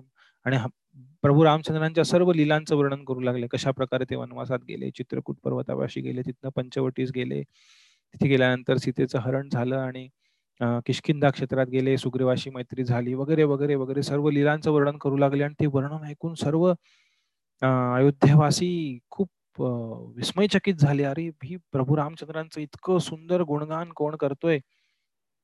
आणि त्यानंतर हनुमानजी प्रकट झाले म्हणाले प्रभू रामचंद्र निघालेले आहेत काहीच वेळा तिथे पोहोचतील आणि ते पुष्पक विमानात येत आहेत आणि लगेच पोहोचतील अयोध्येमध्ये. कुणीही चिंता करू नका कुणीही अग्निप्रवेश करण्याची गरज नाही ही गोड बातमी सांगण्यासाठी मी इथे आलेलो आहे. अशा प्रकारे हनुमानजींनी सर्व जणांचं रघुकुळातील सर्व जणांचे प्राण वाचवले. त्यांनी भगवान रामचंद्रांचे प्राण वाचवले सीतामातेंना शोधून आणून लंकेमध्ये जाऊन सीतामात्यांद्वारे त्यांचा चिवडामणी घेऊन येऊन त्यांच्या सुखावस्थेची बातमी प्रभू रामचंद्रांना सांगून प्रभू रामचंद्रांची जी चिंता होती ज्याद्वारे असं वाटत होतं की प्रभू रामचंद्र प्राण त्याग करतील. त्यांना त्यांनी वाचवलं. त्यानंतर माता सीतांना प्रभू रामचंद्रांचा दूध बनून गेले आणि सीता माता ज्या प्रभू रामचंद्रांशिवाय स्वतःचा विनाश घडून आणण्यासाठी प्रयत्न करत होते त्यांना वाचवलं हनुमानजींनी. त्यानंतर अं मृत संजीवनी आणून हिमालयातनं लक्ष्मणजींचे प्राण वाचवले जे जिथे बेशुद्ध अवस्थेत युद्धामध्ये पडले होते. आणि आता इथे भरताचे प्राण जो अग्नीमध्ये प्रवेश करण्यास तयार होता त्या भरताचे प्राण वाचवले. आणि भरत अग्निश प्रवेश केला असता तर शत्रुघ्नही भरताशिवाय राहू शकला नसता. अशा प्रकारे चारी बंधूंचे आणि सीतामातेंचे प्राण हनुमानजींनी एक भव्य दिव्य सेवा करून रामायणामध्ये असे सुंदर भगवंतांच्या सेवेमध्ये त्यांनी सहभाग घेतलेला आहे. हरे कृष्ण ओके नऊ एक्कावन्न अरे बापरे. ठीक आहे. शेवटची गोष्ट ऐकून आपण इथे विराम देऊ. मी जेवढं बोलण्याची तयारी करून आलो होतो त्याच्या चाळीस टक्के झालेले आता चाळीस ते पंचेचाळीस टक्केच झालेलं आहे. निम्म निम्मही नाही झालं पूर्ण. ठीक आहे जेवढं शक्य आहे तेवढं. एक गोष्ट अजून आपण चर्चा करू. त्याच्या पुढे अजून सुंदर लोककथा आहेत ज्या या सर्व चर्चा आपण करतो या शास्त्रांमधल्या चर्चा आहेत. पुराणांमधल्या कथा आहेत. ज्या शास्त्रिक आहेत आणि वेद वेद वेदांचा त्याला इतिहास आहे विविध पुराणांमधला. पण ह्याच्या पुढे अनेक कथा आहेत ज्या लोककथा आहेत ज्या आपण काल पाहिल्या होत्या काही. चुटकीची कथा आणि सिंदूरची कथा वगैरे त्या कुठल्या शास्त्रांमध्ये नाहीत पण शास्त्रातील हनुमानजींच्या कथांना ते एक दुजोरा देतात. एका प्रकारे त्यांना अजून सुंदर बनवतात. हनुमानजींच्या भक्तीला अजून एक खूप सुंदर असं एक एक सजावट देतात एक त्यांना अजून खूप सुंदर करतात. तर अशाही अनेक लीला आहेत. तर अयोध्येमध्ये ही सुद्धा एक पौराणिक कथा आहे ज्यांना शास्त्रिक बॅकग्राऊंड आहे. अयोध्येमध्ये प्रभू रामचंद्रांचा राज्याभिषेक झाल्यानंतर सीता आणि राम यांनी ठरवलं की वनवासामध्ये आमच्याकडे काहीच नव्हतं. आणि मी आम्ही आपल्या सर्व मित्रांची सेवकांची वगैरे काही नीट सेवा करू शकलो नाही. ज्यांनी एवढी सेवा दिली पण तेव्हा आम्ही वनवासात असल्यामुळे आमच्याकडे काही धन आणि संपत्ती नसल्यामुळे मी फार फार तर त्यांना एक मधु एक मधुर वचन किंवा त्यांना आमच्या प्रेमाद्वारे आदान प्रदान करू शकलो पण काही देऊ शकलो नाही. त्यामुळे आता सर्वांना आम्ही इथे भेट देण्याचं ठरवलेलं आहे राज्याभिषेकानंतर. कारण सर्व वानर आले होते राज्याभिषेकासाठी प्रभू रामचंद्रांचं दर्शन घेण्यासाठी अयोध्येमध्ये. आणि सर्वांना काही ना काही भेट वस्तू देण्याचा कार्यक्रम चालू होता. आणि त्या कार्यक्रमामध्ये हनुमानजींना बोलवण्यात आलं. हनुमानजी दूर उभे होते. दूर त्यांच्या नम्रतेमुळं. पण त्यांना बोलवण्यात आलं. आणि ते खूप लाजाळू होते. असे सगळ्यांसमोर येण्यामध्ये भेट घेण्यामध्ये त्यांना काही असा उत्साह नव्हता. पण प्रभू रामचंद्रांनी सर्वांसमोर त्यांच्या राज्यसभेमध्ये हजारो हजारो अयोध्यावासी लाखो वानर यांच्या समोर हनुमानजींचं गुणगान केलं. त्यांना आलिंगन दिलं सर्वांसमोर. आणि सर्व अयोध्यावासी जय हनुमान जय श्रीराम अशा प्रकारे घोषणा देत होते. आणि राम आणि सीता विचार करू लागले काय द्यावं हनुमानजींना? सर्व भेटवस्तू आणलेल्या सर्व वाटण्यासाठी म्हणजे ह्यातलं काहीच योग्य नाही हनुमानजींना देण्यासाठी. एवढी सेवा केली हनुमानजींनी. स्वतःच जीवन पणाला लावून सर्व सर्वस्व पणाला लावून प्रभू रामचंद्रांची एवढी दिव्य सेवा केली. यांना काय भेट द्यावी? आणि तेव्हा प्रभू राम सीतामातांनी प्रभू रामचंद्रांकडे पाहिलं. त्यांच्या मनातली गोष्ट सांगितली. प्रभू रामचंद्रांनी त्यांना परवानगी दिली आणि सीतामातांनी त्यांच्या स्वतःच्या गळ्यातला एक अतिशय मौल्यवान खूप मौल्यवान आणि खूप दिव्य आणि खूप रेअर नो खूप असा एक हिऱ्यांचा एक खूप सुंदर हार जो त्यांच्या खजाना खजिन्यामधला सर्वात मौल्यवान असा हिऱ्यांचा हार होता. तो त्यांच्या गळ्यात परिधान केला होता सीतामाताने. तो त्यांनी गळ्यातनं काढला. आणि प्रभू रामचंद्रांकडे दिला आणि प्रभू रामचंद्रांनी तो हार हनुमंतांच्या हातात ठेवला. आणि सर्व राज्या त्या राज्यसभेतले सर्व जे काही उपस्थित अयोध्यावासी वानर इतर सर्वजण होते ते हा वाचून पाहत होते म्हणाले काय? हा एवढा मौल्यवान हार हनुमंतांना भेट दिला एवढे सगळे विस्मयचकित झाले आश्चर्यचकित झाले म्हटले काय भाग्यवान आहे हनुमान काय भाग्यवान आहे. सीता मातेच्या गळ्यातला हा एवढा मौल्यवान हार त्यांना भेट म्हणून मिळालेला आहे. आणि सर्वजण हनुमानजींचं भाग्य ना त्याची ईर्षा करू लागली. अरे काय हा सेवक आहे? काय त्याला भेट मिळाली? किती प्रेम भगवंताने त्याला दिलं? काय भेट वस्तू दिली आहे? आणि हनुमानजी अतिशय नो निरागस नो त्यांना अतिशय एका दृष्टीनं अनइंटरेस्टेड नो अशा पद्धतीने त्यांनी तो हार घेतला. आणि ते त्या हाराकडे पाहू लागले काय आणि ते पाहू लागले आणि तिथेच प्रभू रामचंद्रांसमोर राज्यसभेमध्ये हनुमानजींनी तो हार असा तोडला. आणि त्यातले एक एक धागे काढू लागले एक एक मणी काढू लागले आणि सर्व राज्यसभेमध्ये कुजबूज कुजबूज चालू झाले. काय करतोय? अरे एवढी मोठी भेट मिळाली. हा काय करतोय? वानर याला बुद्धी आहे का नाही? हनुमानजी म्हणजे एक एक एक एक एक त्यातला हिरा मोठे मोठे हिरे मौल्यवान सर्व मोती हिरे काढतायत त्या हारामधले आणि सगळे धागे तोडतायत आणि ते हिरे त्यांच्या शक्तीने असे तोडत होते हनुमानजी. काही हिरे दातांनी काही ह्याच्यानी त्याच्यानी तोडून हिरा तोडायचे आणि असं पाहायचे खाली टाकायचे हिरा पाहायचे खायचे सगळं टाकलं खाली आणि ते परत उचललं सगळं म्हणाले काय आणि सगळीकडे त्या राजदरबारामध्ये कुजबूज कुजबूज चालू लागली सगळे डिस्टर्ब झाले विचार करू लागले. बोलू लागले एकमेकांशी राहवलं नाही लोकांना. ते म्हणले हा अपमान आहे. हा अयोध्येच्या राजाचा अपमान आहे. हा राज्यसभेचा अपमान आहे. हा रा नो जी राजस जी राजाने दिलेली भेट आहे त्याचा अपमान झालेला आहे. त्यातनं काही आवाज ऐकूया लागले. का करतोयस तू असं? हे सांग. तुझी बुद्धी भ्रष्ट झाली का? अशा प्रकारे आवाज येऊ लागले. प्रभू रामचंद्र आणि सीता फक्त पाहत होते. काय चाललंय? सर्व नुसतं पाहत होते. स्मिता हास्य करत. आणि तिथे हनुमानजींनी सांगितलं की नो नो तुम्हाला वाईट वाटत असेल तर मला माफ करा पण नो मला या हा हार घेऊन मी काय करणार? मी सगळं हार उघडून पाहिला आतमध्ये सगळे जे हिरे आहेत मोती आहेत सर्व तोडून पाहिले पण मला आतमध्ये कुठेही सीता आणि राम दिसले नाही. आणि त्यामुळं मग मला ह्याची मला गरज नाही असं म्हणून हनुमानजी सगळे लोक चिडले म्हणे आणि सीता आणि राम एकमेकांकडे पाहून हसत होते. स्मितहास्य करत होते. अतिशय आनंदित होऊन. पण काही अयोध्यावासी अजूनही खूप नाराज होते. हे हनुमानजींनी एक्सप्लेनेशन दिल्यानंतर सुद्धा काही आवाज येऊ लागले नो गर्दीमधनं की कोण समजतो स्वतःला? आम्ही काय भक्त नाही का भगवंतांचे? हा काय शो चाललाय? शो ऑफ करतोय हा वानर वगैरे वगैरे वगैरे सगळे आवाज येऊ लागले. एवढं नो सीताराम एवढंच प्रेम असेल तर हे हिरे का तोडतोय? तुझ्या कुठे शरीरामध्ये श्रीराम आहे? कशाला शरीरामध्ये राहतोय? शरीराचा त्याग कर. तुझ्या शरीरामध्ये कुठं श्रीराम आहेत? कुठं सीतामाता आहे? हिऱ्यांचा हार भेटवस्तू दिलेली तोडली अशा आवाज येऊ लागले गर्दीमधनं. आणि ते सर्व ऐकल्यानंतर हनुमानजींनी त्यांचे हात जोडले प्रभू श्री रामचंद्र आणि सीतामातेसमोर. आणि कुणालाही काही न बोलता हनुमानजींनी त्यांच्या नखाद्वारे त्यांची छाती फाडली. सगळीकडे रक्त उडालं असं. रक्ताच्या यु नो धारा उडाल्या आणि हनुमानजींनी त्यांचं छाती फाडून त्यांचं हृदय सर्वांसमोर प्रकट केलं. आणि त्या हृदयावरती सिंहासनावरती त्या हृदयाच्या दिव्य अशी प्रभू रामचंद्र आणि सीता यांचं दर्शन सर्व अयोध्यावासींना सर्व वानरांना आणि सीता राम यांना सुद्धा झालं. आणि ते सर्व पाहून सर्व अयोध्यावासी जे अशा प्रकारे कुजबुजत होते बोलत होते मोठ्याने हनुमानजींचा अपमान करत होते ते सर्व लज्जास्पद पद्धतीनं त्यांचा चेहरे सर्वांचे खाली पडले. आणि जे इतर उत्साही होते ते सर्वजण जय हनुमान जय सियाराम जय श्रीराम जय हनुमान बजरंग बली हनुमान की जय राम भक्त हनुमान की जय अशा गर्जना करू लागले.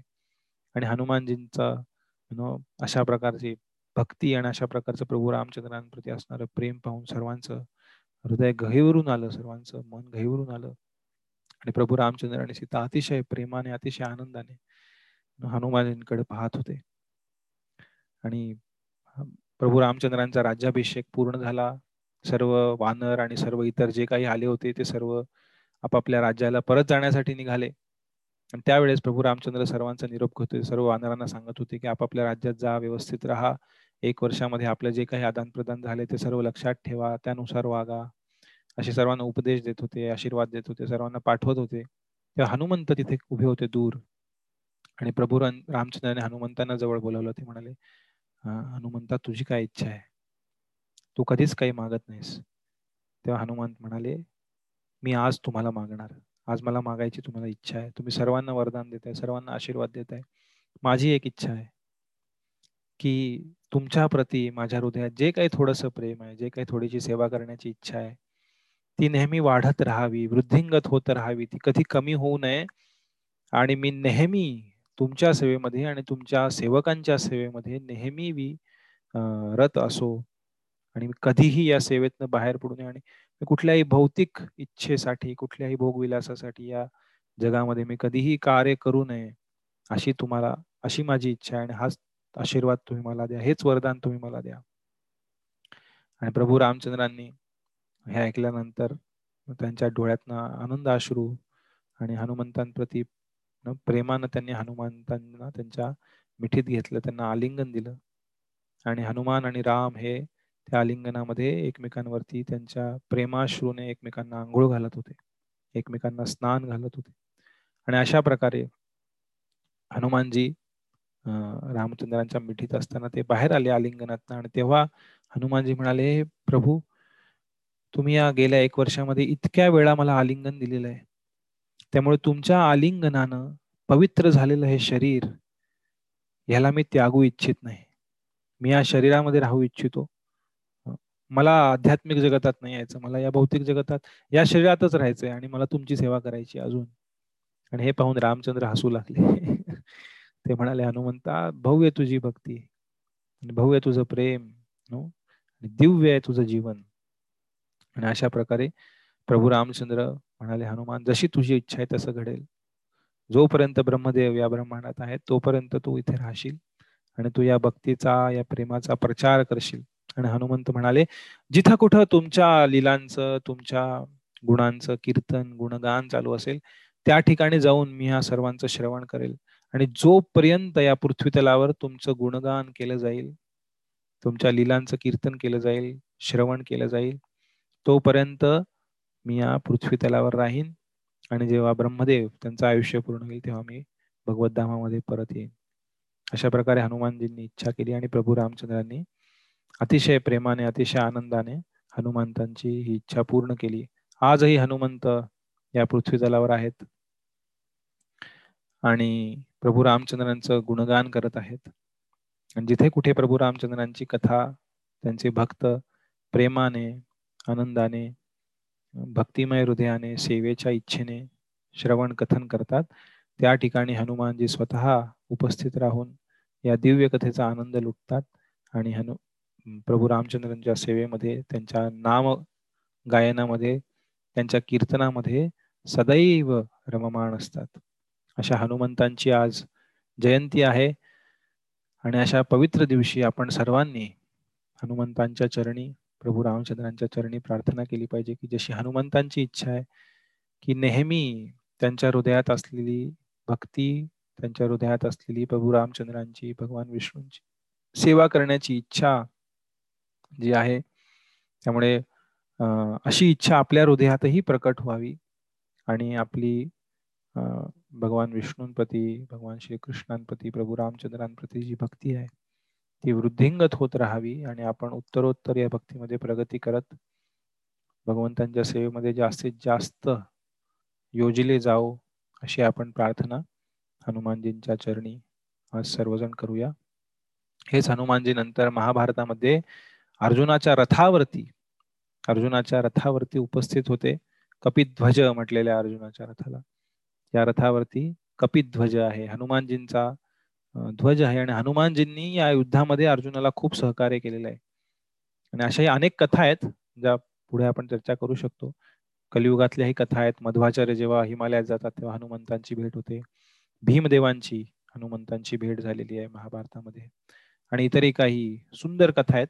परत कधी आपल्याला वेळ मिळाला तर आपण याचा दुसरं सत्र करू शकतो ज्यामध्ये आपण या आणि खूप खूप अशा मधुर आणि दिव्य आणि खूप आपल्याला शिकवून जाणाऱ्या अशा या कथा आहेत ज्यांचं आपण नेहमी श्रवण कीर्तन करून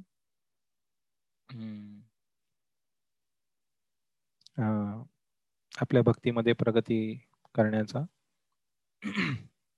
प्रयत्न करूया. आपल्या सर्वांचे खूप धन्यवाद.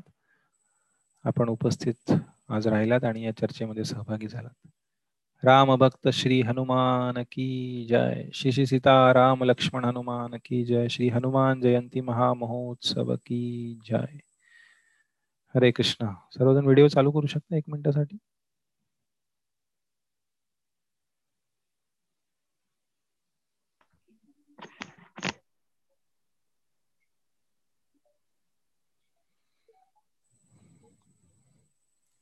हरे कृष्णा आपल्या सर्वांचे खूप खूप धन्यवाद.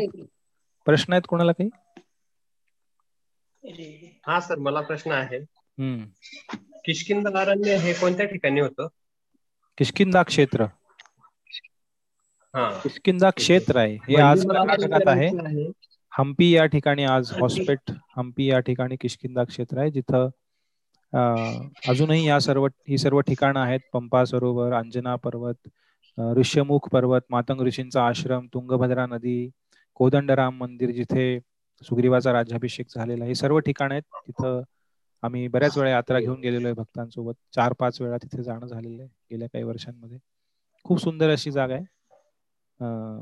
सर हनुमानांचं जे जन्मस्थान आहे ते इकडे अंजनेरीला पण आहे असं मानतात याची चर्चा केली होती आपण मागच्या सत्रामध्ये. कल्पभेद आहेत अनेक ठिकाणी अनेक ठिकाणी वर्णन आहेत पण वाल्मिकी रामायणामध्ये किशकिंदा क्षेत्राचं वर्णन करण्यात आलेलं आहे. इथे एक प्रश्न आहे चॅटमध्ये सर्व हनुमान टेम्पल्समध्ये हनुमान पुत्र मकरध्वज यांची मूर्ती स्थापन असते असे का? ती मूर्ती का असते माहिती नाही पण हनुमानजी जरी ब्रह्मचारी असले तरी पुराणांमध्ये त्यांच्या पुत्राचं वर्णन आहे मकरध्वज. हनुमानजी जेव्हा त्यांची शेपटी विजवण्यासाठी समुद्रामध्ये गेले होते लंका दहन झाल्यानंतर तेव्हा त्यांचा नो त्या आगीमध्ये सर्व हिंडल्यामुळे खूप घाम आला होता हनुमानजींना. आणि तो घाम त्या पाण्यामध्ये जाऊन तिथे एक मासा होता. काय होते? मासी काय म्हणतात माशाच्या स्त्रीलिंगाला? एक मछली होती. मादी मासा. मगर. मगर आहे का वर्णन? काही ठिकाणी मगर आहे काही ठिकाणी मगर आहे. मगर. काही ठिकाणी मगरीचं वर्णन काही ठिकाणी माशाचं वर्णन आहे पुराणांमध्ये. तर तिथे त्या हनुमंतांचे जे घर्मबिंदू होते त्यांचा घाम होता त्याद्वारे त्या मगरीनं त्या माशाचं किंवा मगरीचं तिथे गर्भधारणा झाली. त्यात घामाद्वारे हनुमानजींच्या. त्या घामामध्ये एवढी शक्ती आहे. आणि त्यातनं मकरध्वजाची मकरध्वजाचा जन्म झाला. अशा प्रकारे वर्णन आहे. त्यांची मूर्ती स्थापन का करतात हे माहिती नाही मला. पाहावं लागेल. शास्त्रांमध्ये कुठे काही वर्णन असेल तर. अजून काही प्रश्न आहेत वरदान मिळालेलं हनुमानांकडनं. हरे कृष्ण. हरे कृष्ण. अजून काही प्रश्न आहेत कोणाला? प्रभूजी हरे कृष्ण. हरे कृष्ण. हनुमानजीना नऊ विद्या आत्मसात होत्या. तर मी असं ऐकलं की नऊ पैकी पाच विद्या ज्या होत्या त्या ब्रह्मचारी रूपात होत्या आणि चार विद्या त्यांना काहीतरी विवाहित झाल्यावर मिळणार होत्या. असं काही आहे का प्रभूजी ते? मी पहिल्यांदा ऐकतोय. असेल आहे का नाही माहिती नाही. मी ऐकलं नाही आतापर्यंत नऊ विद्या कुठल्या होत्या आत्मसात ते माहिती? तुम्हीच सांगा नाही माझ्या वाचनात नाही आहेत. म्हणजे विस्तृत वाचन तेवढं झालेलं नाही. नाव नाही माहिती. अच्छा. मला नाही सापडले कुठे. तुम्हाला कदाचित माहिती असते तुमचा विनय तुम्ही असं म्हणतात की मला माहिती नाही पण तुम्ही बोलतात. नाही जे माहिती नाही ते माहिती नाही सांगावं ना जे खोटं कशाला बोलायचं. आपण कलियुगातले जीव आहोत मंद बुद्धी मंद भाग्य आहे उपद्रुत जेवढे आपल्याला भगवंतांबद्दल माहिती तेवढी. आणि जास्त माहिती असल्यानंतर भक्ती जास्त आहे हेही चुकीच आहे. असे अनेक स्कॉलर्स आहेत. येस असे अनेक स्कॉलर्स आहेत अनेक ज्ञानी व्यक्ती आहेत ज्यांना खूप इकडचं तिकडचं ह्या वेदातनं त्या वेदातनं त्या श्रुतींमधनं ह्या पुराणातनं खूप खूप खूप खूप चर्चा करतील. त्यांनी पीएचडी डिग्र्या वगैरे घेतलेल्या आहेत पण त्यांच्या जीवनामध्ये परिवर्तन नाही आहे. भगवंतांच्या नावाचा जप करत नाहीत. त्यांच्या हृदयात भक्ती नाही भगवंतांबद्दल. शुष्क ज्ञान प्राप्त करून भगवंत प्राप्त होणार नाहीत.